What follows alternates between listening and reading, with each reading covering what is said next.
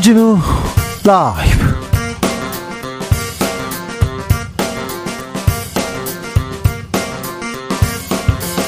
(2023년 9월 5일) 화요일입니다. 안녕하십니까. 주진우입니다.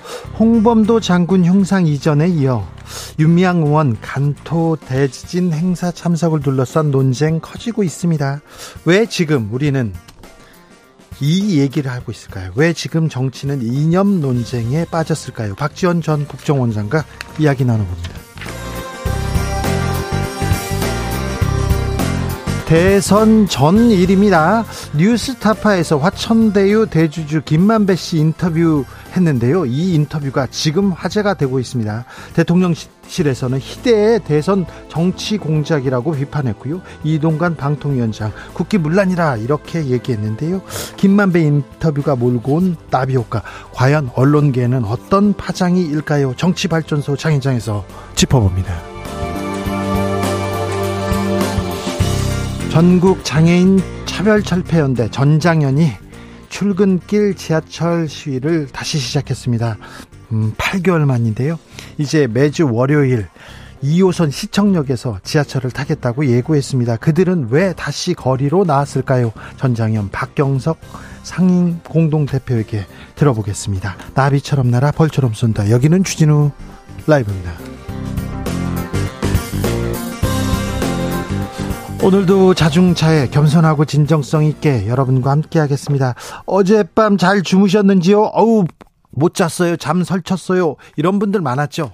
더웠습니다. 왜 이리 덥지 했는데 9월 말에, 아, 9월 달인데요. 서울에 열대야, 매우 이례적인데 열대야가 발생했답니다. 네. 9월에 열대야는 88년 만에 일이라고 합니다. 88년 만의 일이니까 아 이거 많이 좀 지구가 더워진 것 같아요. 서울도 아파진 것 같습니다. 당분간 덥다고 합니다. 그러니까요. 음. 끈질긴 더위하고 잘 이렇게 막바지까지 잘 싸우셔야 됩니다. 막바지 건강 관리 조심하셔야 됩니다. 아우 더워요. 더운 뉴스. 뉴스 보면 더 더워요. 이렇게 했었죠. 열받아서 더 더워졌어요. 그런 소식들. 그런 소식들 있잖아요. 사촌이 땅을 샀어요. 땅이라도 샀으면 좋겠어. 저는 사촌이고 친구고 막 땅 사고 집 사고 막 부자 됐으면 좋겠는데 배는 안 아픈데. 자, 그런 뉴스 있습니까? 배 아픈 뉴스. 아, 이거 더운 뉴스. 나를 덥게 했던 어, 일들. 아, 요즘 나를 열받게 했어요. 이런 일들이 있으면 얘기해 주십시오. 어우, 저도 많은데 저는 음. 이만 줄이겠습니다. 자, 문자 샵 9730 짧은 문자 50원 긴 문자는 100원이고요. 콩으로 보내시면 무료입니다. 그럼 주진우 라이브 시작하겠습니다.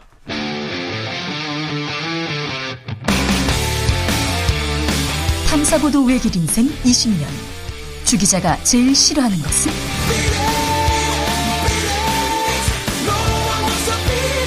이 세상에서 비리와 부리가 사라지는 그날까지.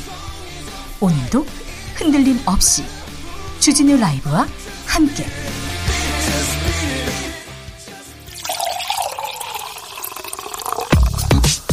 진짜 중요한 뉴스만 쭉 뽑아냈습니다. 주스 정상근 기자 어서 오세요. 안녕하십니까? 물가가 문제입니다. 물가 상승률 다시 3%대로 올라섰습니다. 네, 지난달 물가 상승률이 3.4%로 나왔습니다. 올해 4월 3.7%를 기록한 이후 4개월 만에 가장 큰 폭이고요. 석 달 만에 3%대로 다시 올라왔습니다. 어, 지난달과 비교하면 1.1%포인트나 뛰었습니다. 어, 특히 농산물의 물가 상승률이 높았습니다. 폭염, 폭우 등 이상 기후의 영향으로 농산물의 물가 상승률은 5.4%나 됐습니다. 물가는 올라요. 소득이 올라야 되는데 성장률이 올라야 되는데 성장률은 어떻습니까? 네, 한국은행은 우리나라의 올해 2분기 실질 국내 총생산 성장률이 0.6%로 집계됐다라고 발표했습니다. 어, 지난해 수출이 떨어지면서 마이너스 성장을 기록한 우리 경제 성장률은 올해 1분기에 반등했고 2분기 연속 성장했으나 어, 성장률은 높지 않습니다. 어, 부분별로 살펴보면 설비 투자를 제외한 모든 부분이 뒷걸음질을 쳤는데요. 네. 1분기 성장을 이끌었던 민간 소비도 0.1% 감소했습니다. 네. 경제는 어렵습니다. 더 어려워질 것 같습니다. 네.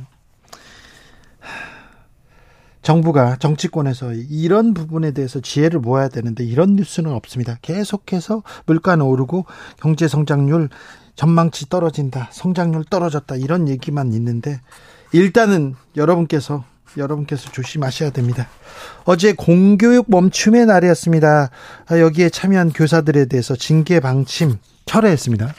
네, 이주호 교육부 장관은 오늘 한국교원단체 총연합회 등을 만나 어제 치러진 공교육 멈춤의 날에 연가나 병가를 낸 교사들에 대한 징계 방침을 철회하겠다라고 밝혔습니다. 네, 철, 철회해야죠. 네. 법에도 눈물이 있다는데. 군산에서 숨진 교사 갑질 피해 정황 계속 드러나고 있습니다. 네, 전북 군산시 동백대교 아래로 투신해 숨진 초등학교 교사가 학교장의 업무 처리 방식과 사적인 민원 등으로 어려움을 호소했다라는 증언이 나왔습니다. 네. 어, 고인은 스마트 칠판 등 에듀테크 업무와 돌봄 업무를 전담하면서 교장과 갈등을 빚어온 것으로 전해지는데요. 어, 더욱이 동료 교사와 함께 어, 교장의 관사에 놓을 가구를 나르는 데까지 동원됐다.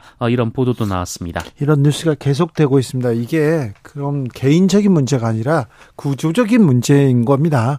최근에 최근에 왜 이렇게 교사들이 음 나쁜 소식들이 많지 그 전에도 많았습니다. 통계를 보면 그 전에도 많았는데 그 전에는 아무도 귀 기울여 주지 않았어요. 지금 이 상황에서 서희 초등학교에서 이런 일이 있었고 그리고 많은 선생님들이 극단적인 선택을 하는 이 상황에서 좀 더 나은 교육 환경, 교권 이렇게 아, 만들어 줘야 되는데 네, 그런 고민이 필요합니다.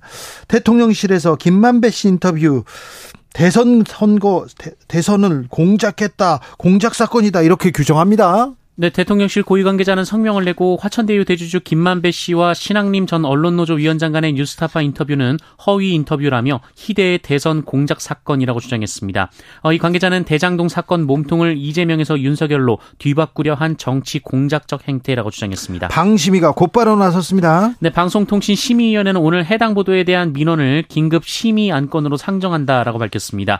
어, 일부 위원들이 방심위가 외부의 영향을 받는다고 생각한다라며 반대 반대를 했는데요. 어, 황성옥 위원장 직무대행은 어, 국회에서 논란이 된 내용이라며 긴급 심의를 결정했습니다. 어제 이동관 방통위원장이 국기문란이다 이렇게 얘기했지 않습니까?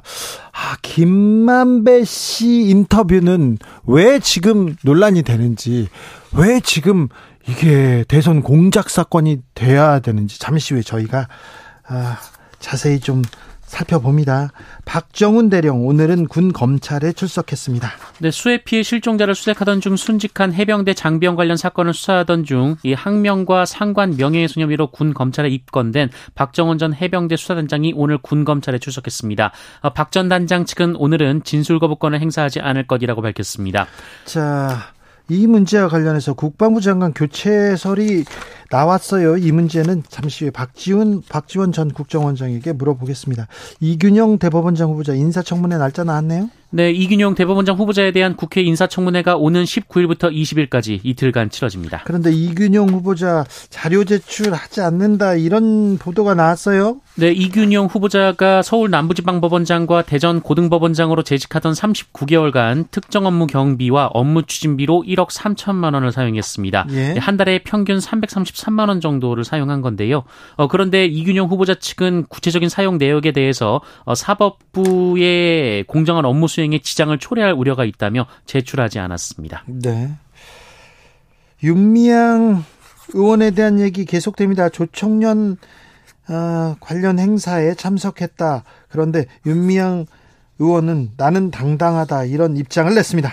네, 유미한 무소속 의원은 관련돼서 입장문을 냈는데요. 이 100여 개 단체 중 조총련이 있었는데 이게 조총련 주최 행사에 단독으로 참석했다고 부풀려졌다라고 반박했습니다. 참석 참석한 게 아니라 이 주최 행사가 이 주최한 단체가 100여 개다. 그 중에 조청년이 있었다. 네. 네, 윤미향 의원은 조총련하고 접촉할 이유도 없다라면서 이 추도 사업 참여는 법이 규정한 신고 대상도 아니다라고 주, 어, 주장했습니다. 네.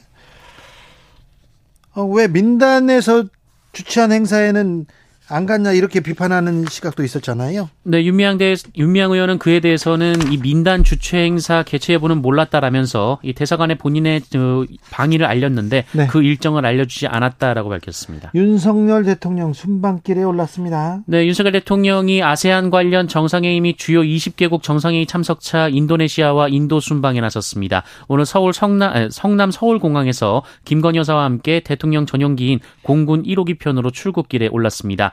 어, 오늘은 인도네시아 자카르타에 도착한 후 동포 간담회를 진행할 예정이고요. 어, 내일부터 한 아세안 정상회의, 아세안 플러스 3 정상회의, 동아시아 정상회의에 참석을 하고 인도네시아, 말레이시아, 싱가포르 등 각국 정상과 양자 회담도 합니다. 어, 또한 인도 뉴델리로 이동해서는 G20 정상회의에 참석합니다. 부디 이번에는 성과만 들고 왔으면 좋겠습니다. 설화는 멀리 성과만 좀 한보따리 얻어왔으면 하는 그런 순방이었으면 합니다. 정부가 가습기 살균제와 폐암, 폐암의 상관성 인정했습니다. 그러면서 관련 피해자 구해, 구제하기로 했습니다. 네, 환경부는 오늘 가습기 살균제 피해 구제 위원회를 열고 폐암 사망자 한 명의 피해를 구제하기로 했습니다. 어, 이전까지 폐암을 가습기 살균제 피해로 인정해 구제한 사례는 지난 2021년 단 한 건뿐이었습니다. 어, 이번 폐암 피해 인정은 가습기 살균제 유해성이 공론화된 지 12년 만입니다. 어, 다만 환경부는 가습기 살균제가 폐암을 일으킨다고 확인된 것은 아니며 어, 피해자의 나이나 생활을 고려했을 때 이 가습기 살균제 외에는 폐암을 일으킬 요소가 전혀 없다는 점을 고려했다. 라고 밝혔습니다. 아, 이 사건은 두고두고 가슴이 아픕니다. 네.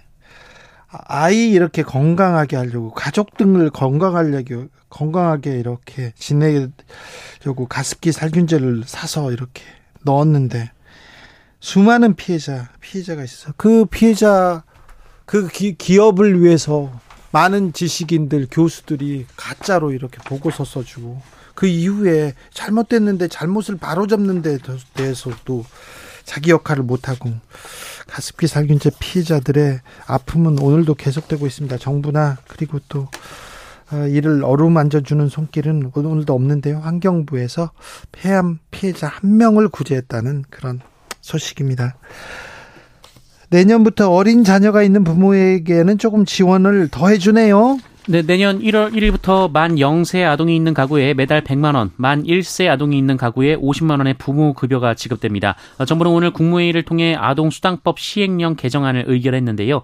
이 부모 급여는 그동안 만 0세에 대해서는 매달 70만 원, 만 1세에 대해서는 35만 원을 지급해 왔습니다. 어, 그리고 만 8세 미만 아동에게 매달 지급되는 아동 수당 10만 원도 어, 별도로 계속 지급이 됩니다. 그러니까 0세 아동이 있는 가구에는 30만 원씩 더 준다는 거죠. 네. 네. 돈을 이렇게 몇십만 원 더 주겠다. 이 부분이 출생률을 얼마나 높이는데 효과가 있을까요? 이게 근본적인 대책일까요? 그 생각은 계속됩니다. 주스 정상근 기자 함께 했습니다. 감사합니다. 고맙습니다. 날씨가 더운데요. 네. 더 더운 소식이 많아요 얘기합니다. 8152님이 제가 몸에 열이 많은데요. 저도 열보이예요. 아우 열이 많습니다. 아내가 에어컨 바람을 싫어해가지고 집에서 선풍기만 틉니다. 집에서 서열 꼴찌라 말도 못하고 집에 가면 열받아요. 네. 그럼 집 나가세요. 그러면요 더 열받을 거예요. 네. 그러니까 집이 편하니까 뭐 어쩌겠어요. 이제 에어컨의 시대가 지나갔으니까 조금만 참으시면 됩니다. 1720님 제가 다니는 직장은요. 2일 임시 공휴일에 안 쉰다고 합니다. 그래가지고 열받습니다. 그런데 아, 2일 임시 공휴일에 못 쉬는 직장 그리고 5인 이하 사업자 너무 많습니다. 많습니다. 이런 부분에 대해서도 조금 아, 정부의 손길이 좀 닿았으면 좋겠어요. 음, 열받을 만 하네요. 7910님, 민생 경제는 나 몰라라 하고 이념 논쟁 벌이는 정치권 때문에 덥습니다. 네. 이런 의견이 가장 많습니다. 네. 그렇죠, 그렇죠. 네. 기, 뉴스 보면 열받습니다. 막, 아우, 더워요. 막, 끌어오릅니다. 음. 3279님, 요즘 정치권에서 나오는 웬만한 말과 뉴스 다 덥습니다. 아주 많이요. 언제쯤 시원해질까요? 네. 죄송합니다. 좀 당분간 어려울 것 같습니다. 아, 9098님, 요즘 뉴스 참 더운데, 그나마 주진우 라이브 때문에 시원합니다. 여긴. 아, 더 시원하게 열심히 하겠습니다. 하지만, 네, 더 열심히 하겠습니다. 주진우 라이브.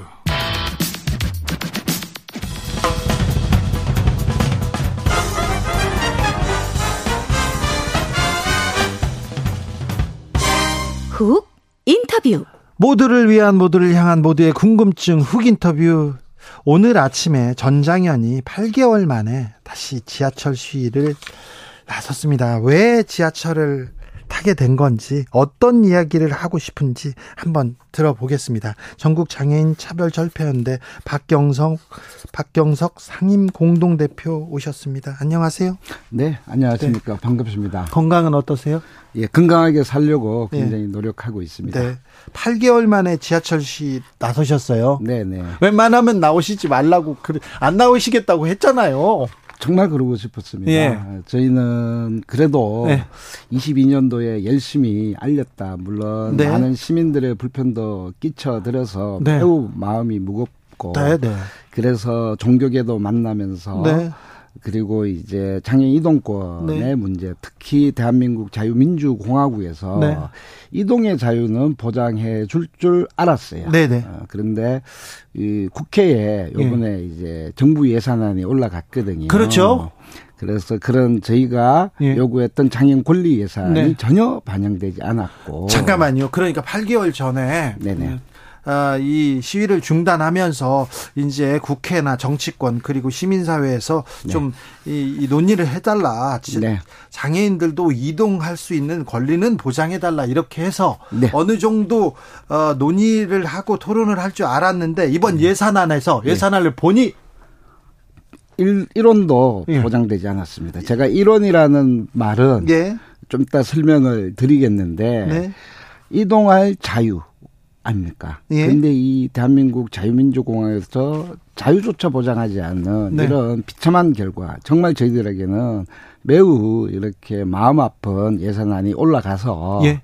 그래서 다시 나중에 이 문제 좀 더 물어보겠습니다. 보건복지부에서 이번 예산 네. 약자 복지 더 두텁고 촘촘하게 미래 준비 탄탄하게 했다. 네.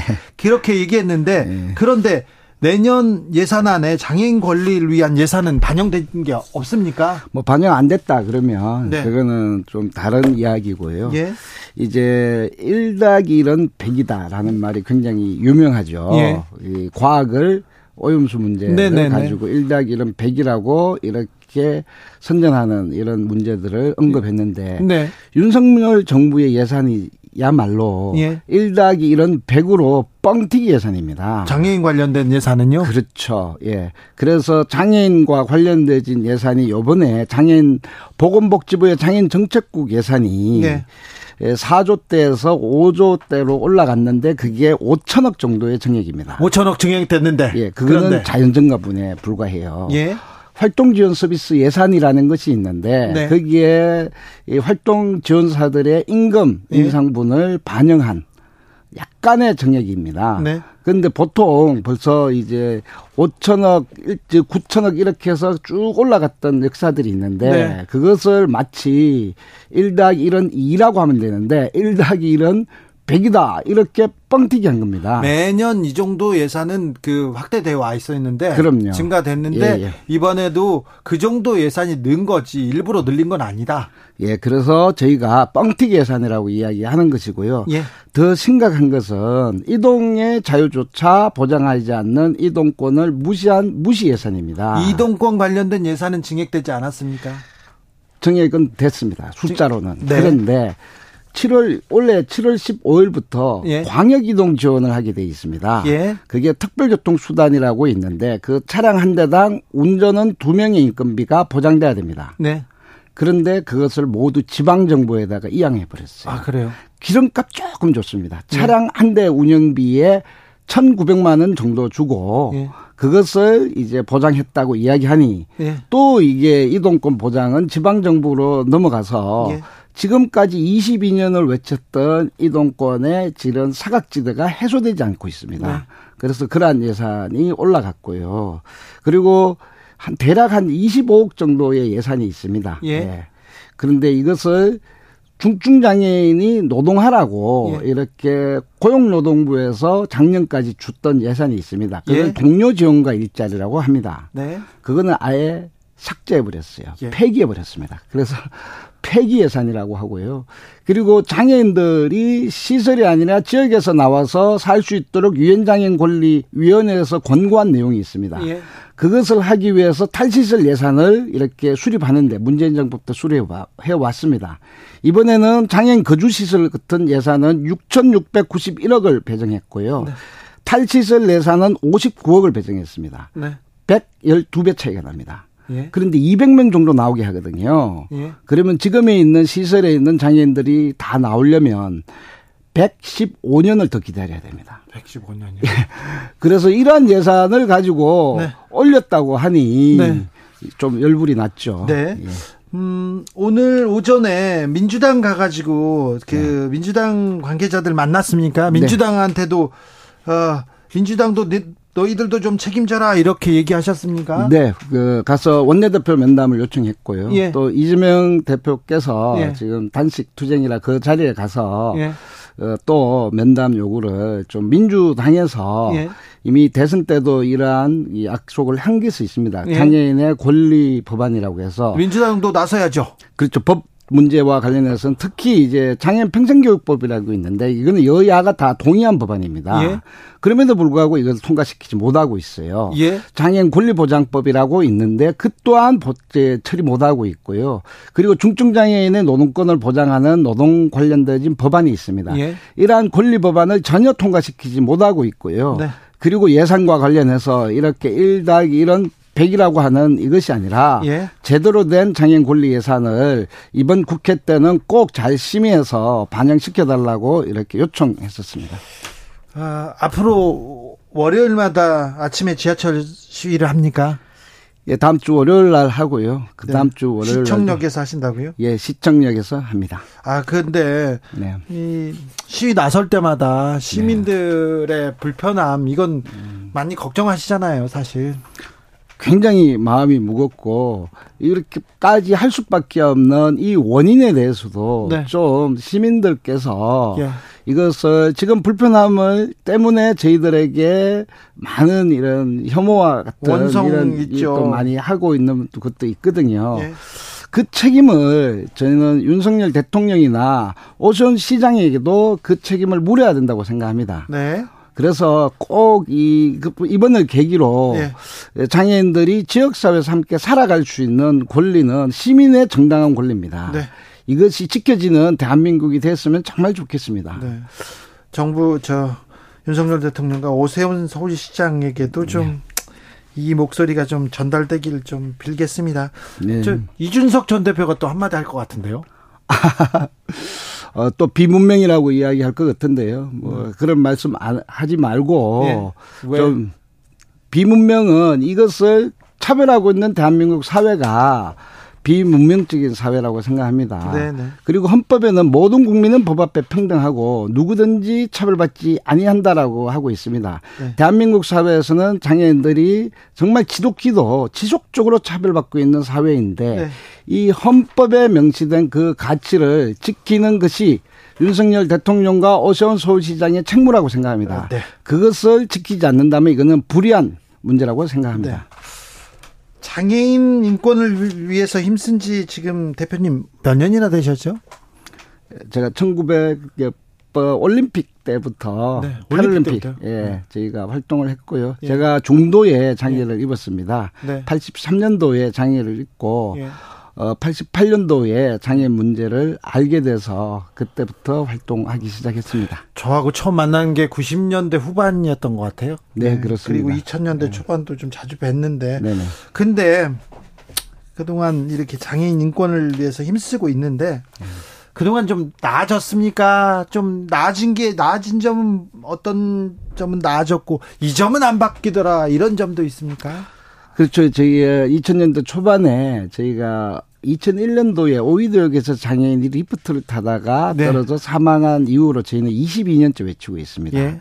지금 그때는 지하철에 엘리베이터가 한 대도 없었는데 많이 설치됐죠. 예. 있어야죠. 저상버스도 많이 도입이 됐습니다. 예. 그리고 전장현이 출범한 지 16년이 됐습니다. 네. 오늘이 생일날인데요. 네. 그때는 활동 지원 서비스라는 것들이 없었습니다. 예. 그 누구도 장애인들의 권리를 저절로 보장해 주지 않더라고요. 그러니까 외쳤기 때문에 보장돼서 변했습니다. 네. 그런데 정말 아쉬운 거는요. 그거는 기본적인 시민의 영예 수준의 예산이 아니라는 겁니다. 예. 여전히 마이너스 속에서 장애인들이 외치고 있다라는 것들을 꼭 좀 알아주시고 네. 정말 지역에 있는 장애인들이 자기 친구 만나기 위해서 일주일 전에 차량을 예약해서 가야 되는 이러한 비참한 현실들은 좀 개선시켜서 됐으면 좋겠습니다. 네. 이제 관계가 예. 좀 평등하게 개선됐으면 좋겠습니다. 네. 미국에서도 영국에서도 선진국에서도 자기 몸을 쇠사슬에 감고 이렇게 그렇죠. 버스 앞에서 네. 예, 장애인 이동권 보장하라 이런 시위가 있었어요. 그, 많이 있었습니다. 네, 그 그런 단계를 넘어서 갔는데 우리 네. 전장현은 그리고 대표님은 거리에서 너무 오래 있으니까 또 시민들하고 이렇게 만나게 되는 게 음. 만나면 이렇게 순한 사람인데. 그렇죠. 그러니까요. 순한 분인데. 예. 네. 밖에서 언론에서 보면 막 오, 제일 무서운 쌈꾼 아. 이렇게 보이는 거는 어떻게 생각하세요? 만나보면 네. 굉장히 다를 거라고 생각합니다. 처음에는 이 이렇게 저도 장애를 처음 입고 장애인을 예. 만났을 때 많이 거리가 멀었어요. 예. 마찬가지가 아닌가 싶습니다. 만날 수 있는 기회와 대화할 수 있는 기회가 많아진다면 네. 이러한 편견은 없어질 거라고 생각합니다. 임효진님께서 장애인도 비장애인과 똑같이 버스 타고 지하철 타고 이동할 권리가 있습니다. 그럼요, 맞습니다. 있죠.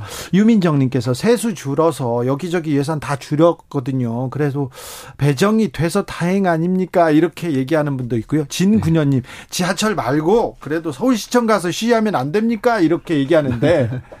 서울시청에서도 하고 있고요. 아, 네. 지금 국회 앞에서도 하고 있고요. 네. 할수 있는 모든 방법을 다 하고 있습니다. 서울시청 앞에서 국회 앞에서 시위하면요 뉴스에 안 나온대요. 그나마 지하철로 가야 이렇게 나오는 거 이것도 안타까운데 네, 네 그렇죠. 네. 네. 그, 그, 지하철로 가기 전에 또 모셔서 얘기 듣겠습니다. 네. 감사합니다. 고맙습니다. 네. 그래도 아무튼, 시민들, 하, 불편. 이 부분은 계속 생각하고 계시죠? 아, 그럼요. 마음 네. 무겁게 생각하고 있습니다. 알겠습니다. 전장현의 박경석 상임 공동 대표였습니다. 감사합니다. 네, 고맙습니다. 교통정보센터 다녀올게요. 임초희 씨.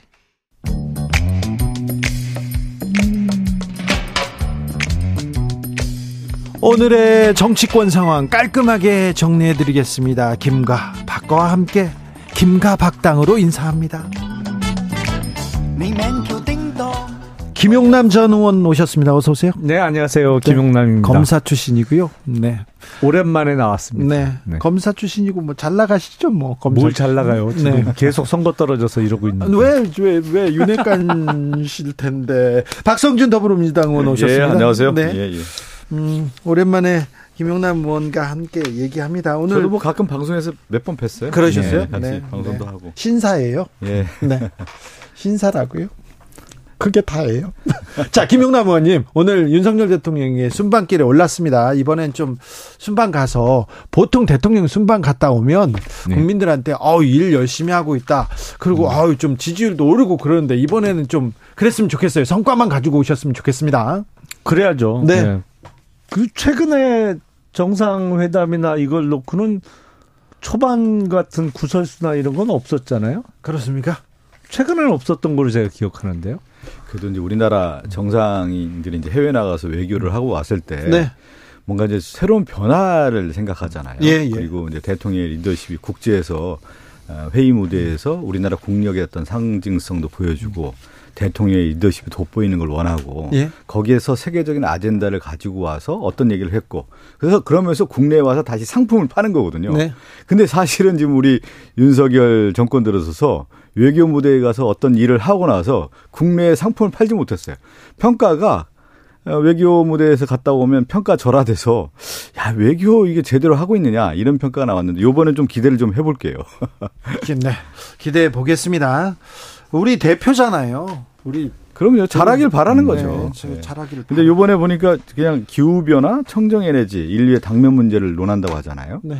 그러면 윤석열 정권도 미래에 대한 준비, 미래관이 있어야 되는 거 아니에요. 우리나라가 앞으로 세계의 기준에 맞게 기후변화 환경에 대한 문제, 에너지에 대한 문제를 비전을 제시해야 되는 건데 지금 그런 면에서는 부족한 것 같아요. 세계의 발전의 척도라고 할까요? 기준의 좌표의 제시에 비해서 한국 윤석열 정권이 제시하는 방향에 대해서는 것은 못 미치는데 과연 그러면 G20 외교 무대에서 어떤 얘기를 할지 좀 의문이 들긴 하는 G20 거죠. 그리고 아세안 관련 정상회의가 계속 있는데 아세안 네. 우리가 굉장히 음. 지금 공을 들여야 되는 시장이기도 합니다. 성과를 거둬야 됩니다. 인구가 무척 많죠. 네네. 네. 사실은 아세안 국가 뭐 인도네시아도 그렇고 말레이시아도 그렇고 숨어 있는 인구 대국. 인구와 자원 대국이죠. 아유, 뭐 어마어마하죠. 그리고 중국과 우리가 상황이 좀 그닥 좋지 않기 때문에 아세안으로 가야 되는데 이번 순방에서 조금 보따리를 들고 오셨으면 합니다. 자, 민주당 소식 먼저 갑니다. 이재명 대표는 단식 6일차 접어들었습니다. 이렇게 음 많은 분들이 응원 오시더라고요. 네, 오셔가지고 네. 줄을 서서 이렇게 아, 대표를 응원하고 있던데 상황 어떻습니까? 저도 그 오늘 같이 이렇게 많은 시간은 못 있었고 같이 이제 이재명 당 대표 단식 현장에 있었는데요.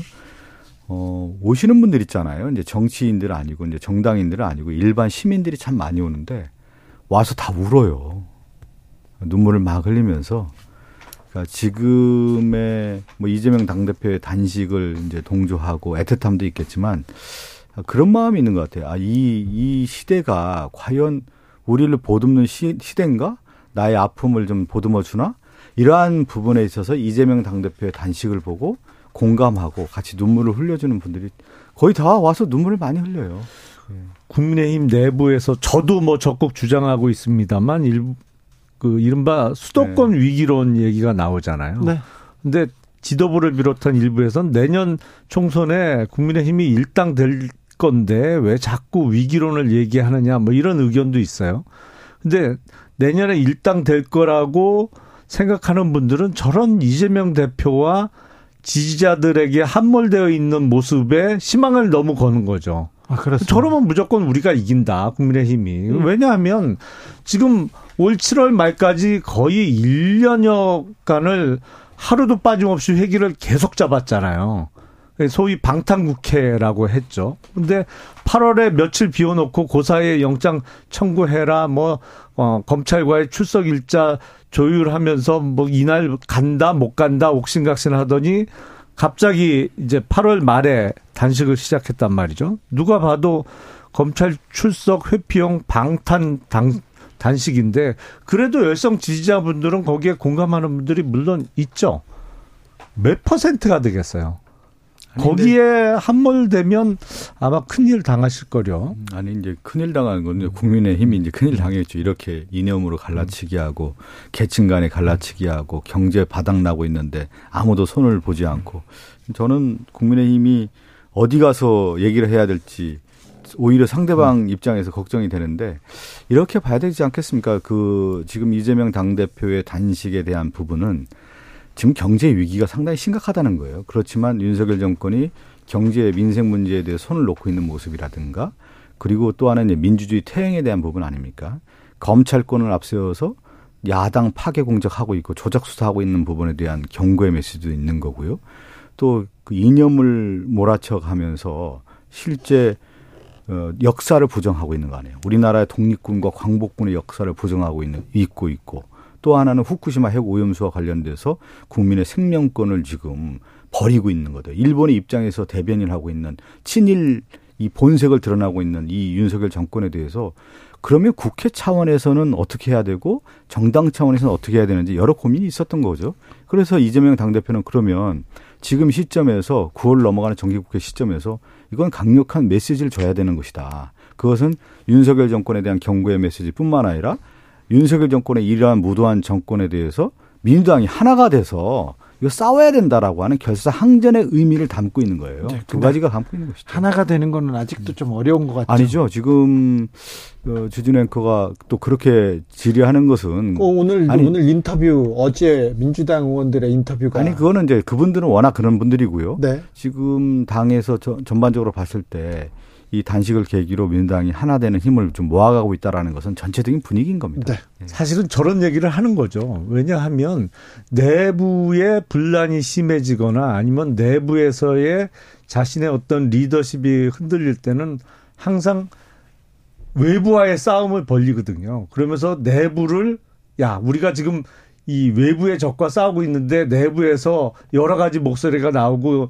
의견이 갈리면 안 되니까 하나로 뭉쳐야 돼. 뭐 이렇게 하면서 내부를 단속하고 다른 목소리를 사실 억압하는 거죠. 근데 이재명 대표의 단식은 사실은 이런저런 명분을 붙였습니다만 사실상 법치주의의 파괴예요. 앞장서서 지금 제1야당의 대표가 법치주의를 무너뜨리고 있는 것이거든요. 그것도 딴 것도 아니에요. 무슨 정치적인 투쟁을 하다가 생긴 사건도 아니고 이건 개인 부패 혐의, 비리 혐의거든요. 아니 그런데 단식하는 게 무슨 법치주의 파괴까지 가니까? 아니 검찰 출석을 안 하겠다는 거잖아요. 그리고 제가 보기엔 아마 단식이 어떤 식으로 끝날 것인지를 예상해 보면 네. 이재명 대표 뭐 세 가지 요구 조건을 걸면서 단식을 시작했습니다만 끝은 병원에 실려가는 것 외에 단식을 끝낼 출구 전략이 없어요. 그러면 병원에 입원했다가 그 다음날 바로 퇴원할 수는 없잖아요. 거기 뭐 며칠 입원해 계실 거고. 그러다 보면 지금 어, 하세월이죠. 언제 검찰에 출석할지. 아니 이제 검찰 출석 관련해서 워낙 뭐 지금 뭐 김용남 전 의원님께서는 검찰 출신이니까 잘 아시는가 모르겠는데 지금 그러면 이재명 당 대표와 관련된 검찰의 수석이 어제 오늘이었었어요? 한 몇 년 동안 이어져 온 거 아니겠습니까? 지금 1년 반 이상 가까이 수사가 이어왔는데 그러면 꼭 그 날짜여야 되는 거예요? 9월 달이어야 되는 거예요? 8월 30일 날 꼭 출석을 요구하기도 하고 그럼 9월 4일 날 이재명 당대표가 검찰 출석하겠다고 하면 검찰 출석해서 조사받으면 되는 것이지 뭘 이렇게 말이 많은 거예요? 저 도대체. 이 이건 뭐냐면 검찰 출석에 대한 카드를 가지고 민당에 대한 분열에 하나의 카드로 쓰는 것이죠. 그런 문제이기 때문에 정치적인 의미가 있고 정치 행위를 하고 있다라고 보는 거고요. 지금 김용남 의원님이 이제 얘기한 이 법치주의 파괴에 대한 부분을 얘기하는데 지금 얘기한 것처럼 이재명 당대표가 법치주의를 훼손한 게 뭐 있어요? 지금 국회의원으로서요. 당대표로서. 지금 법치주의 파괴는 누가 하고 있습니까? 지금 윤석열 정권이 들어와서 국회를 좀 무능화하고 있잖아. 입법부를 배제시키고 있고 검찰권 내어, 내어서 행정권을 앞서서 합법적 폭력을 행사하면서 실질적으로 권력을 장악하고 압제하는 모습 아닙니까? 그런 면에서 지금 법치주의가 퇴행하고 있고 역사가 퇴행하고 있다는 얘기를 하고 있는 거 아닙니까? 우리 헌법상의 국회의원의 불체포 특권을 준 이유는 사실은 그게 아, 정치적으로 어떤 탄압의 수단으로 사법권이 작용할까봐 준 거잖아요. 그래서 네.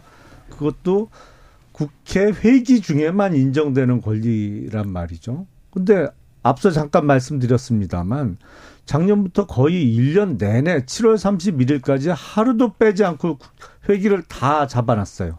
그렇다고 매일 국회가 열리거나 일을 했느냐. 그냥 회기만 잡아놓은 거죠. 그러면서, 어, 1차 올라왔던 구속영장에 대해서는 체포동의안 부결의 형태로 아예 영장 재판까지도 가지도 못하고 불구속 기소가 됐습니다만 네. 그 사건 지금 6개월째 공전되고 아니, 있잖아요. 이건 이런 거잖아요. 윤석열 정권이 검찰 정권이고 검찰에 의한 주도적인 수사가 이루어져 왔는데 과연 그러면 한 개인을 대상으로 해서 수사가 몇 년 동안 이어져 왔고 네. 수백 번에 걸쳐서 압수수색했고 지금 검찰 수십 명 또 검찰 인력들이 한 수백 명이 조사를 해왔는데 아니 그 수사 내용들을 보면 지금 뭐가 나와 있습니까? 구체적 사실관계에 대한 입증도 제대로 못 되고 있는데 그런데요. 그것을 가지고 이제 검찰을 수사를 해서 민당을 지금 분열의 책동으로 좀 쓰고 있는 거죠. 지금 그러면 음. 이재명 대표가 네. 단식을 하는 게이 어, 검찰의 사법, 사법 논란 그 이 검찰에 출석하지 않기 위해서 이런 방책이다 이렇게 보시는 거예요. 단순히 그렇게 출석만 피하고자 아니면 연기하고자 하는 게 재판이나 어. 사실은 어 정기국회가 시작되면 9월이 됐던 10월이 됐던 검찰의 2차 구속영장이 청구될 거라고는 어느 정도 예상을 네, 예상됩니다. 예. 그러면 체포동의안 표결이 이루어지는데 네. 사실은 2차 체포동의안 표결에 있어서는 네. 통과될 가능성이 높다고 예상하는 분들이 많았죠. 그래서 이런 그 사법 리스크 때문에 계속해서 이 단식 카드를 꺼냈다.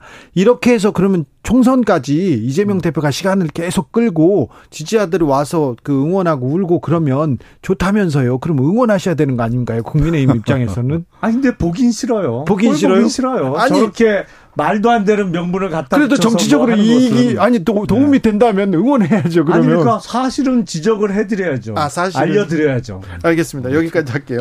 근데 수도권 위기론 위기론 나왔는데 자 경제 민생 말고 홍범도 장군 동상 그리고 반국가 세력 이렇게 이념을 얘기하면 사실 수도권에서는 선거 치르기는 좀 아, 곤란하시죠. 국민의힘 홍, 입장은 지금 홍범도 장군과 관련한 논란에 있어서는 제가 보기엔 너무 즉흥적이에요. 아, 네. 사전에 어떠한 정지 작업도 없었어요. 네. 그러니까 역사적으로 네. 예를 들어서 그러면 자유시 참변과 관련해서 어떠한 아, 고증이 이루어지거나 그렇죠. 적어도 다큐멘터리라도 뭘 하나 만들어서 방송을 해놓고 뭘 시작을 해야 되는데 지금 역사적 사실을 가지고 논쟁하는 게 아닙니다. 역사 논쟁이 아닙니다. 아, 그러니까요. 그러니까요. 너무 즉흥적이에요. 네. 저는, 아니 저는 이제 요 얘기를 꼭 짚고 싶어요. 이제 역사관, 세계관 이런 얘기를 하잖아요. 윤석열 정권이 바라보는 세계관, 현재 국가관이 뭐냐? 그러면 대외적으로 볼 때는 국가 이익을 만드는 거고 대내적으로 만들 대내적으로 볼 때는 국민의 생명과 안전 기본권을 확보해야 되는 거 아니겠습니까? 이것이 이제 보통 국가관에서 출발한단 말이에요. 그랬을 경우에 미래의 관은 뭐냐면 국민들 우리 후세대들이 잘 살 수 있는 기후 변화라든가 환경 문제에 대해서 잘 준비를 해야 되는 것이죠. 이게 미래관인 거 쉽게 얘기하면 여기서 또 현재에서 과거를 바라면 역사관은 뭐냐면 국민의 생명과 지산을 지키기 위한 시대적 욕구를 잘 해왔느냐, 요구를 실행해 왔느냐예요. 그러면 일제 시대 때는 뭐냐? 조국의 광복과 독립 아닙니까? 거기에 대한 거기에 희생을 치렀던 사람은 기리는 거예요. 그게 역사관인 거예요. 근데 지금 뭐냐면 윤석열 정권은 지금의 자유라고 하는 강조하고 이념을 통해서 지금 홍범도 장군이 공산주의라고 하는 부분을 가지고 더 씌우는 거예요. 그는 그런데 그 당시에 공산주의는 조국의 독립이라고 하는 시대 정신을 실현하기 위해서 해왔던 거예요. 그러니까 지금의 관점으로 역사를 재단하려고 하는 거예요. 그래서 지금 퇴행적 역사관이라고 하는 아, 거예요. 아, 이념이 가장 중요하다고 하죠. 그러니까 않습니까? 제가 얘기하는 것처럼 이념이라고 하는 강조도 뭐냐면 국민의 생명과 재산이라고 하는 부분에 있어서의 안전, 국가관을 가지고 바라봐야 돼요. 근데 이 국가관이 뭐냐면 그 이념에 대한 강조가 뭐냐면 자신들의 권력을 유지하기 위한 수단의 도구로서 쓰고 있다라고 하는 것이 지금 보여지고 있다. 네. 그렇기 때문에 출발이 잘못됐다는 거예요. 아니 근데 이념에 대해서 언급했을 때만 해도 네. 실용적인 측면에서 과연 적절했느냐라는 의문이 있었는데 네. 윤미향 그렇죠. 의원이 몸소 입증을 해 줬어요. 아, 지금도 현 상황에서도 이념의 중요성이 얼마나 있는지를 지금 보여줬잖아요. 간도 대지진 조선인 네. 학살 추모식이었습니다. 근데 100개 단체가 주최를 했다는데 그 단체 중에 하나가 조총련이라고 아이, 오늘 윤미향 의원은 무슨 100개 단체예요. 그거 사실상 조총련 어? 조총련이 주최하는 것 그거 다 아는 사실이지. 다른 주, 단체 뭐 큰 단체 아니면 대표적인 단체가 뭐가 있어요? 100개라고는 하지만. 아니, 보니까 여기 윤석열 정권 검사 음. 출신들이 음. 공안정 검사 출신들이 많았는데 모든 것을 다 이념으로 더 씌우려고 하는 건데 저는 뭐 윤미향 의원이 이제 왜 참석했고 어떻게 했는지 뭐 자세한 얘기는 모르지만 이제 한국과 일본과의 역사 연구를 했던 사람들 중에 하나가 뭐냐면 이 간토 대지진 대학살입니다. 네. 1923년도 9월 1일 날 아, 도쿄와 요코하마를 포함한 간토 지방에 7.9의 대지진이 발생하는데 이 대지진이 발생한 이후에 일본 경찰뿐만 아니라 이 군대들이 동원돼서 조선인 노동자들 대학살을 해요. 아니, 그 아니, 제 얘기, 아니 무슨 말이냐면 듣고자 하는 아니 제가 아니고, 얘기가 뭐냐면 잠깐만요. 그러니까, 그러니까 민단에서 아니 제가 여기를 하나만 주최한 드리면, 행사도 있었는데 굳이 조총련에서 주최한 행사에 참석을 했다는 것이죠. 근데 네. 조총련이 반국가 단체인 거를 몰랐다? 아니 그걸 모르고 참석했으면 국회의원 자격이 아예 없는 거죠. 사실은 윤미향 의원은 뭐 여러 가지 아니 이제 어, 사실에서도 자격 없는 건 우리 역사를 됐지만. 바라보는 시각인데 저 윤미향 의원이 뭐 조총련 행사에 참석했는데 그 단 지금 저 윤미향 의원 얘기로는 그 수많은 단체들이 중에 하나가 조총련이었다는 거 아니겠어요? 네. 그걸 떠나서 이 간토 대학살에 대한 한국 근현대사에서 일본이 조선인들을 대상으로 어떻게 했는지에 대한 역사적 규명과 사실 구체적인 규명, 이 희생자들에 대한 정신을 어떻게 기리게 했느냐에 대한 부분을 우리가 놓친 부분이에요. 한국에서 사실은요. 이 간토 대지진에 대한 역사적 규명, 구체적 사실, 여기에 대한 책임 소재, 이런 것들에 대해서 역사관을 가지고 일본에 대해서 분명히 얘기를 해야 되는데 우리가 사실 그러한 부분을 놓쳤던 부분도 있단 말이에요. 그걸 한번 보수, 되돌아볼 필요가 있는 거죠. 보수는 뭐, 뭘 아, 제가, 제가 김영남 의원 한 말씀만 좀 드리면 원래 보수적 가치가 뭐냐면 동서양을 막론하고요. 민족을 강조하는 게 사실은 보수의 가치입니다. 네. 근데 우리나라는 지금 보면은 보수 우파들이 민족을 버리고 있어요. 민족 통일 이런 얘기는 이, 런 얘기를 원래 민족과 통일이라고 하는 것은 독일의 우파도 그렇고 모든 전 세계 우파가 하나 된 이건데 지금 보면은 이, 이 자유를 얘기하는데 우리의 통일과 역사 이런 거에 대한 것들은 부정하고 있는 것이 지금 우리나라의 보수 우파들의 생각이라 보수, 도대체 어디가 있네요 보수 우파가. 자 수원의 보수 김용남.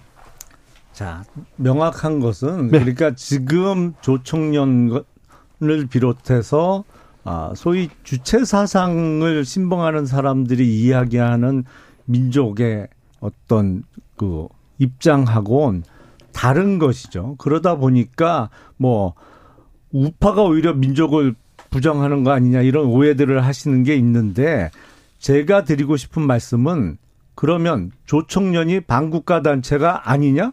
그걸 부인할 수는 없죠. 조총련은 반국가 단체예요. 네. 그건 인정하시죠? 네. 그건 인정하시잖아요. 아니 그렇죠. 네, 네. 네. 조총련이라는 게 뭐 이제 친북 단체 아닙니까 거기는? 아니 뭐 네. 그렇죠. 뭐 명확한 반, 네. 반국가 단체고 그거는 대법원 판결에 의해서도 이미 확인이 된 것이고요. 그리고 윤미향 의원이 조총련이 100개 단체 중에 그냥 just one of them입니다.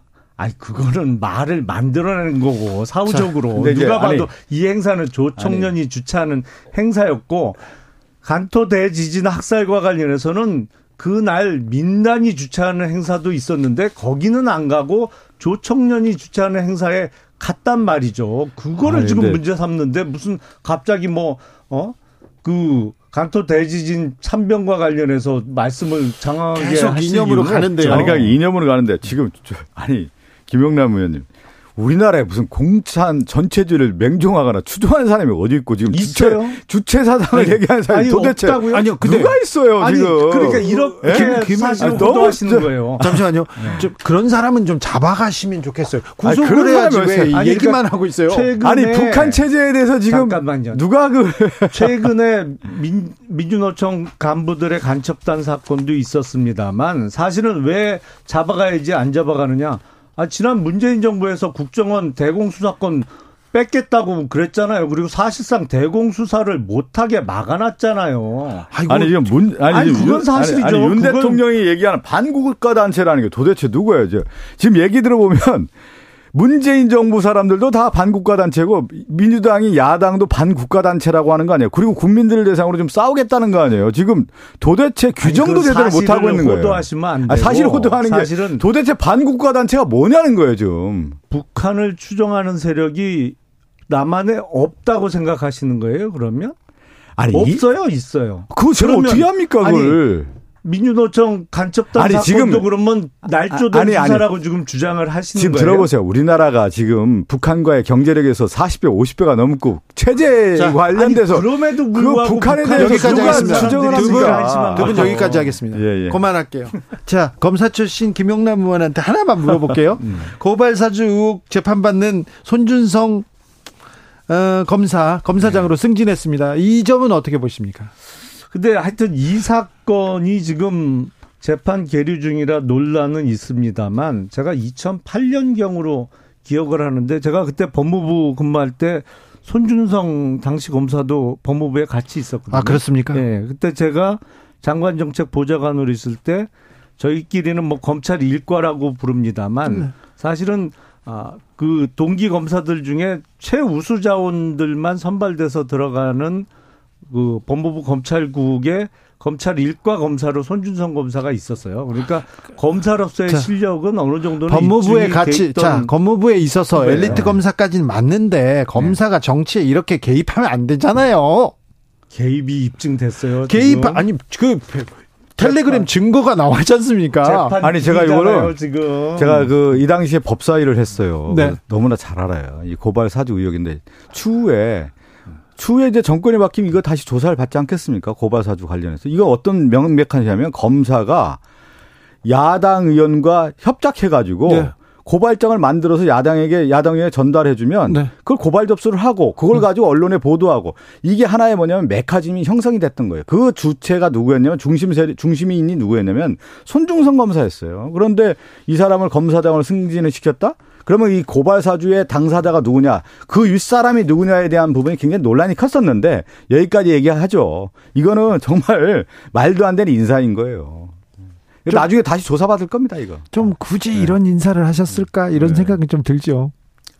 글쎄 뭐 사실 확인은 나중에 되겠습니다만 네. 사실은 그 소위 얘기하는 고발 사주 의혹이라는 건 잘 이해는 안 돼요. 아 이해 안 이해가 안 되는 텔레그램에 다 나오고 고발사죠 고발장까지 다 아니, 보낸 게 다 드러났는데.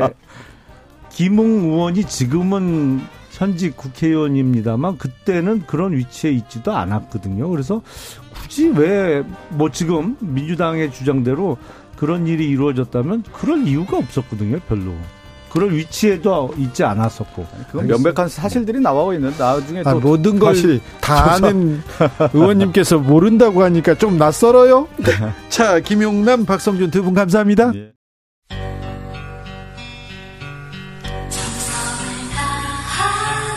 정성을 다하는 국민의 방송 KBS 주진우 라이브 그냥 그렇다고요.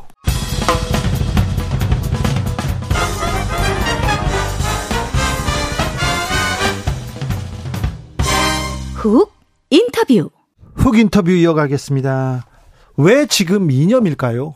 민생이 아니라 이념을 얘기하는 지도자를 본 적이 몇십 년 지난 것 같은데 왜 지금 홍범도 동상이 나오는지 그 다음에 윤미향 아, 윤미향 행사 참석이 나오는지 아, 도무지 알 수 없어요. 이런 의문 가지고 있는 분들 많습니다. 정치권에 이러 이모저모 의문들 다 물어봅니다. 박지원 전 국정원장 모셨습니다. 어서 오세요. 네, 안녕하세요. 청년 박지원 오셨습니다. 네, 건강은요? 철근은 빼고. 네.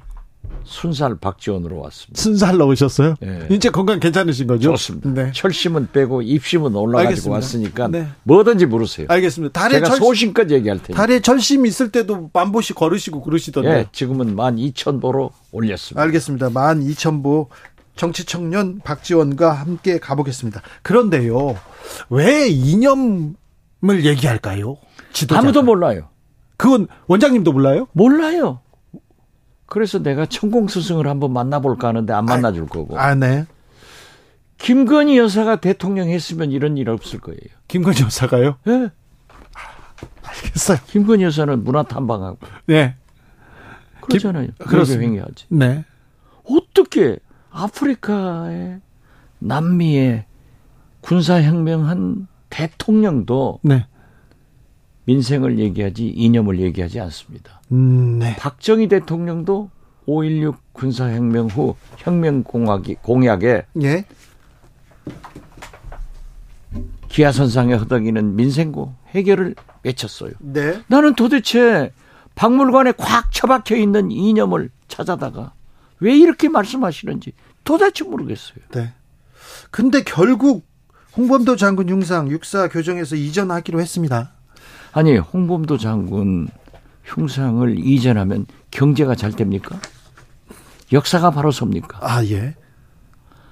그 홍범도 장군은 북한에서도 미워해요. 싫어해요. 네.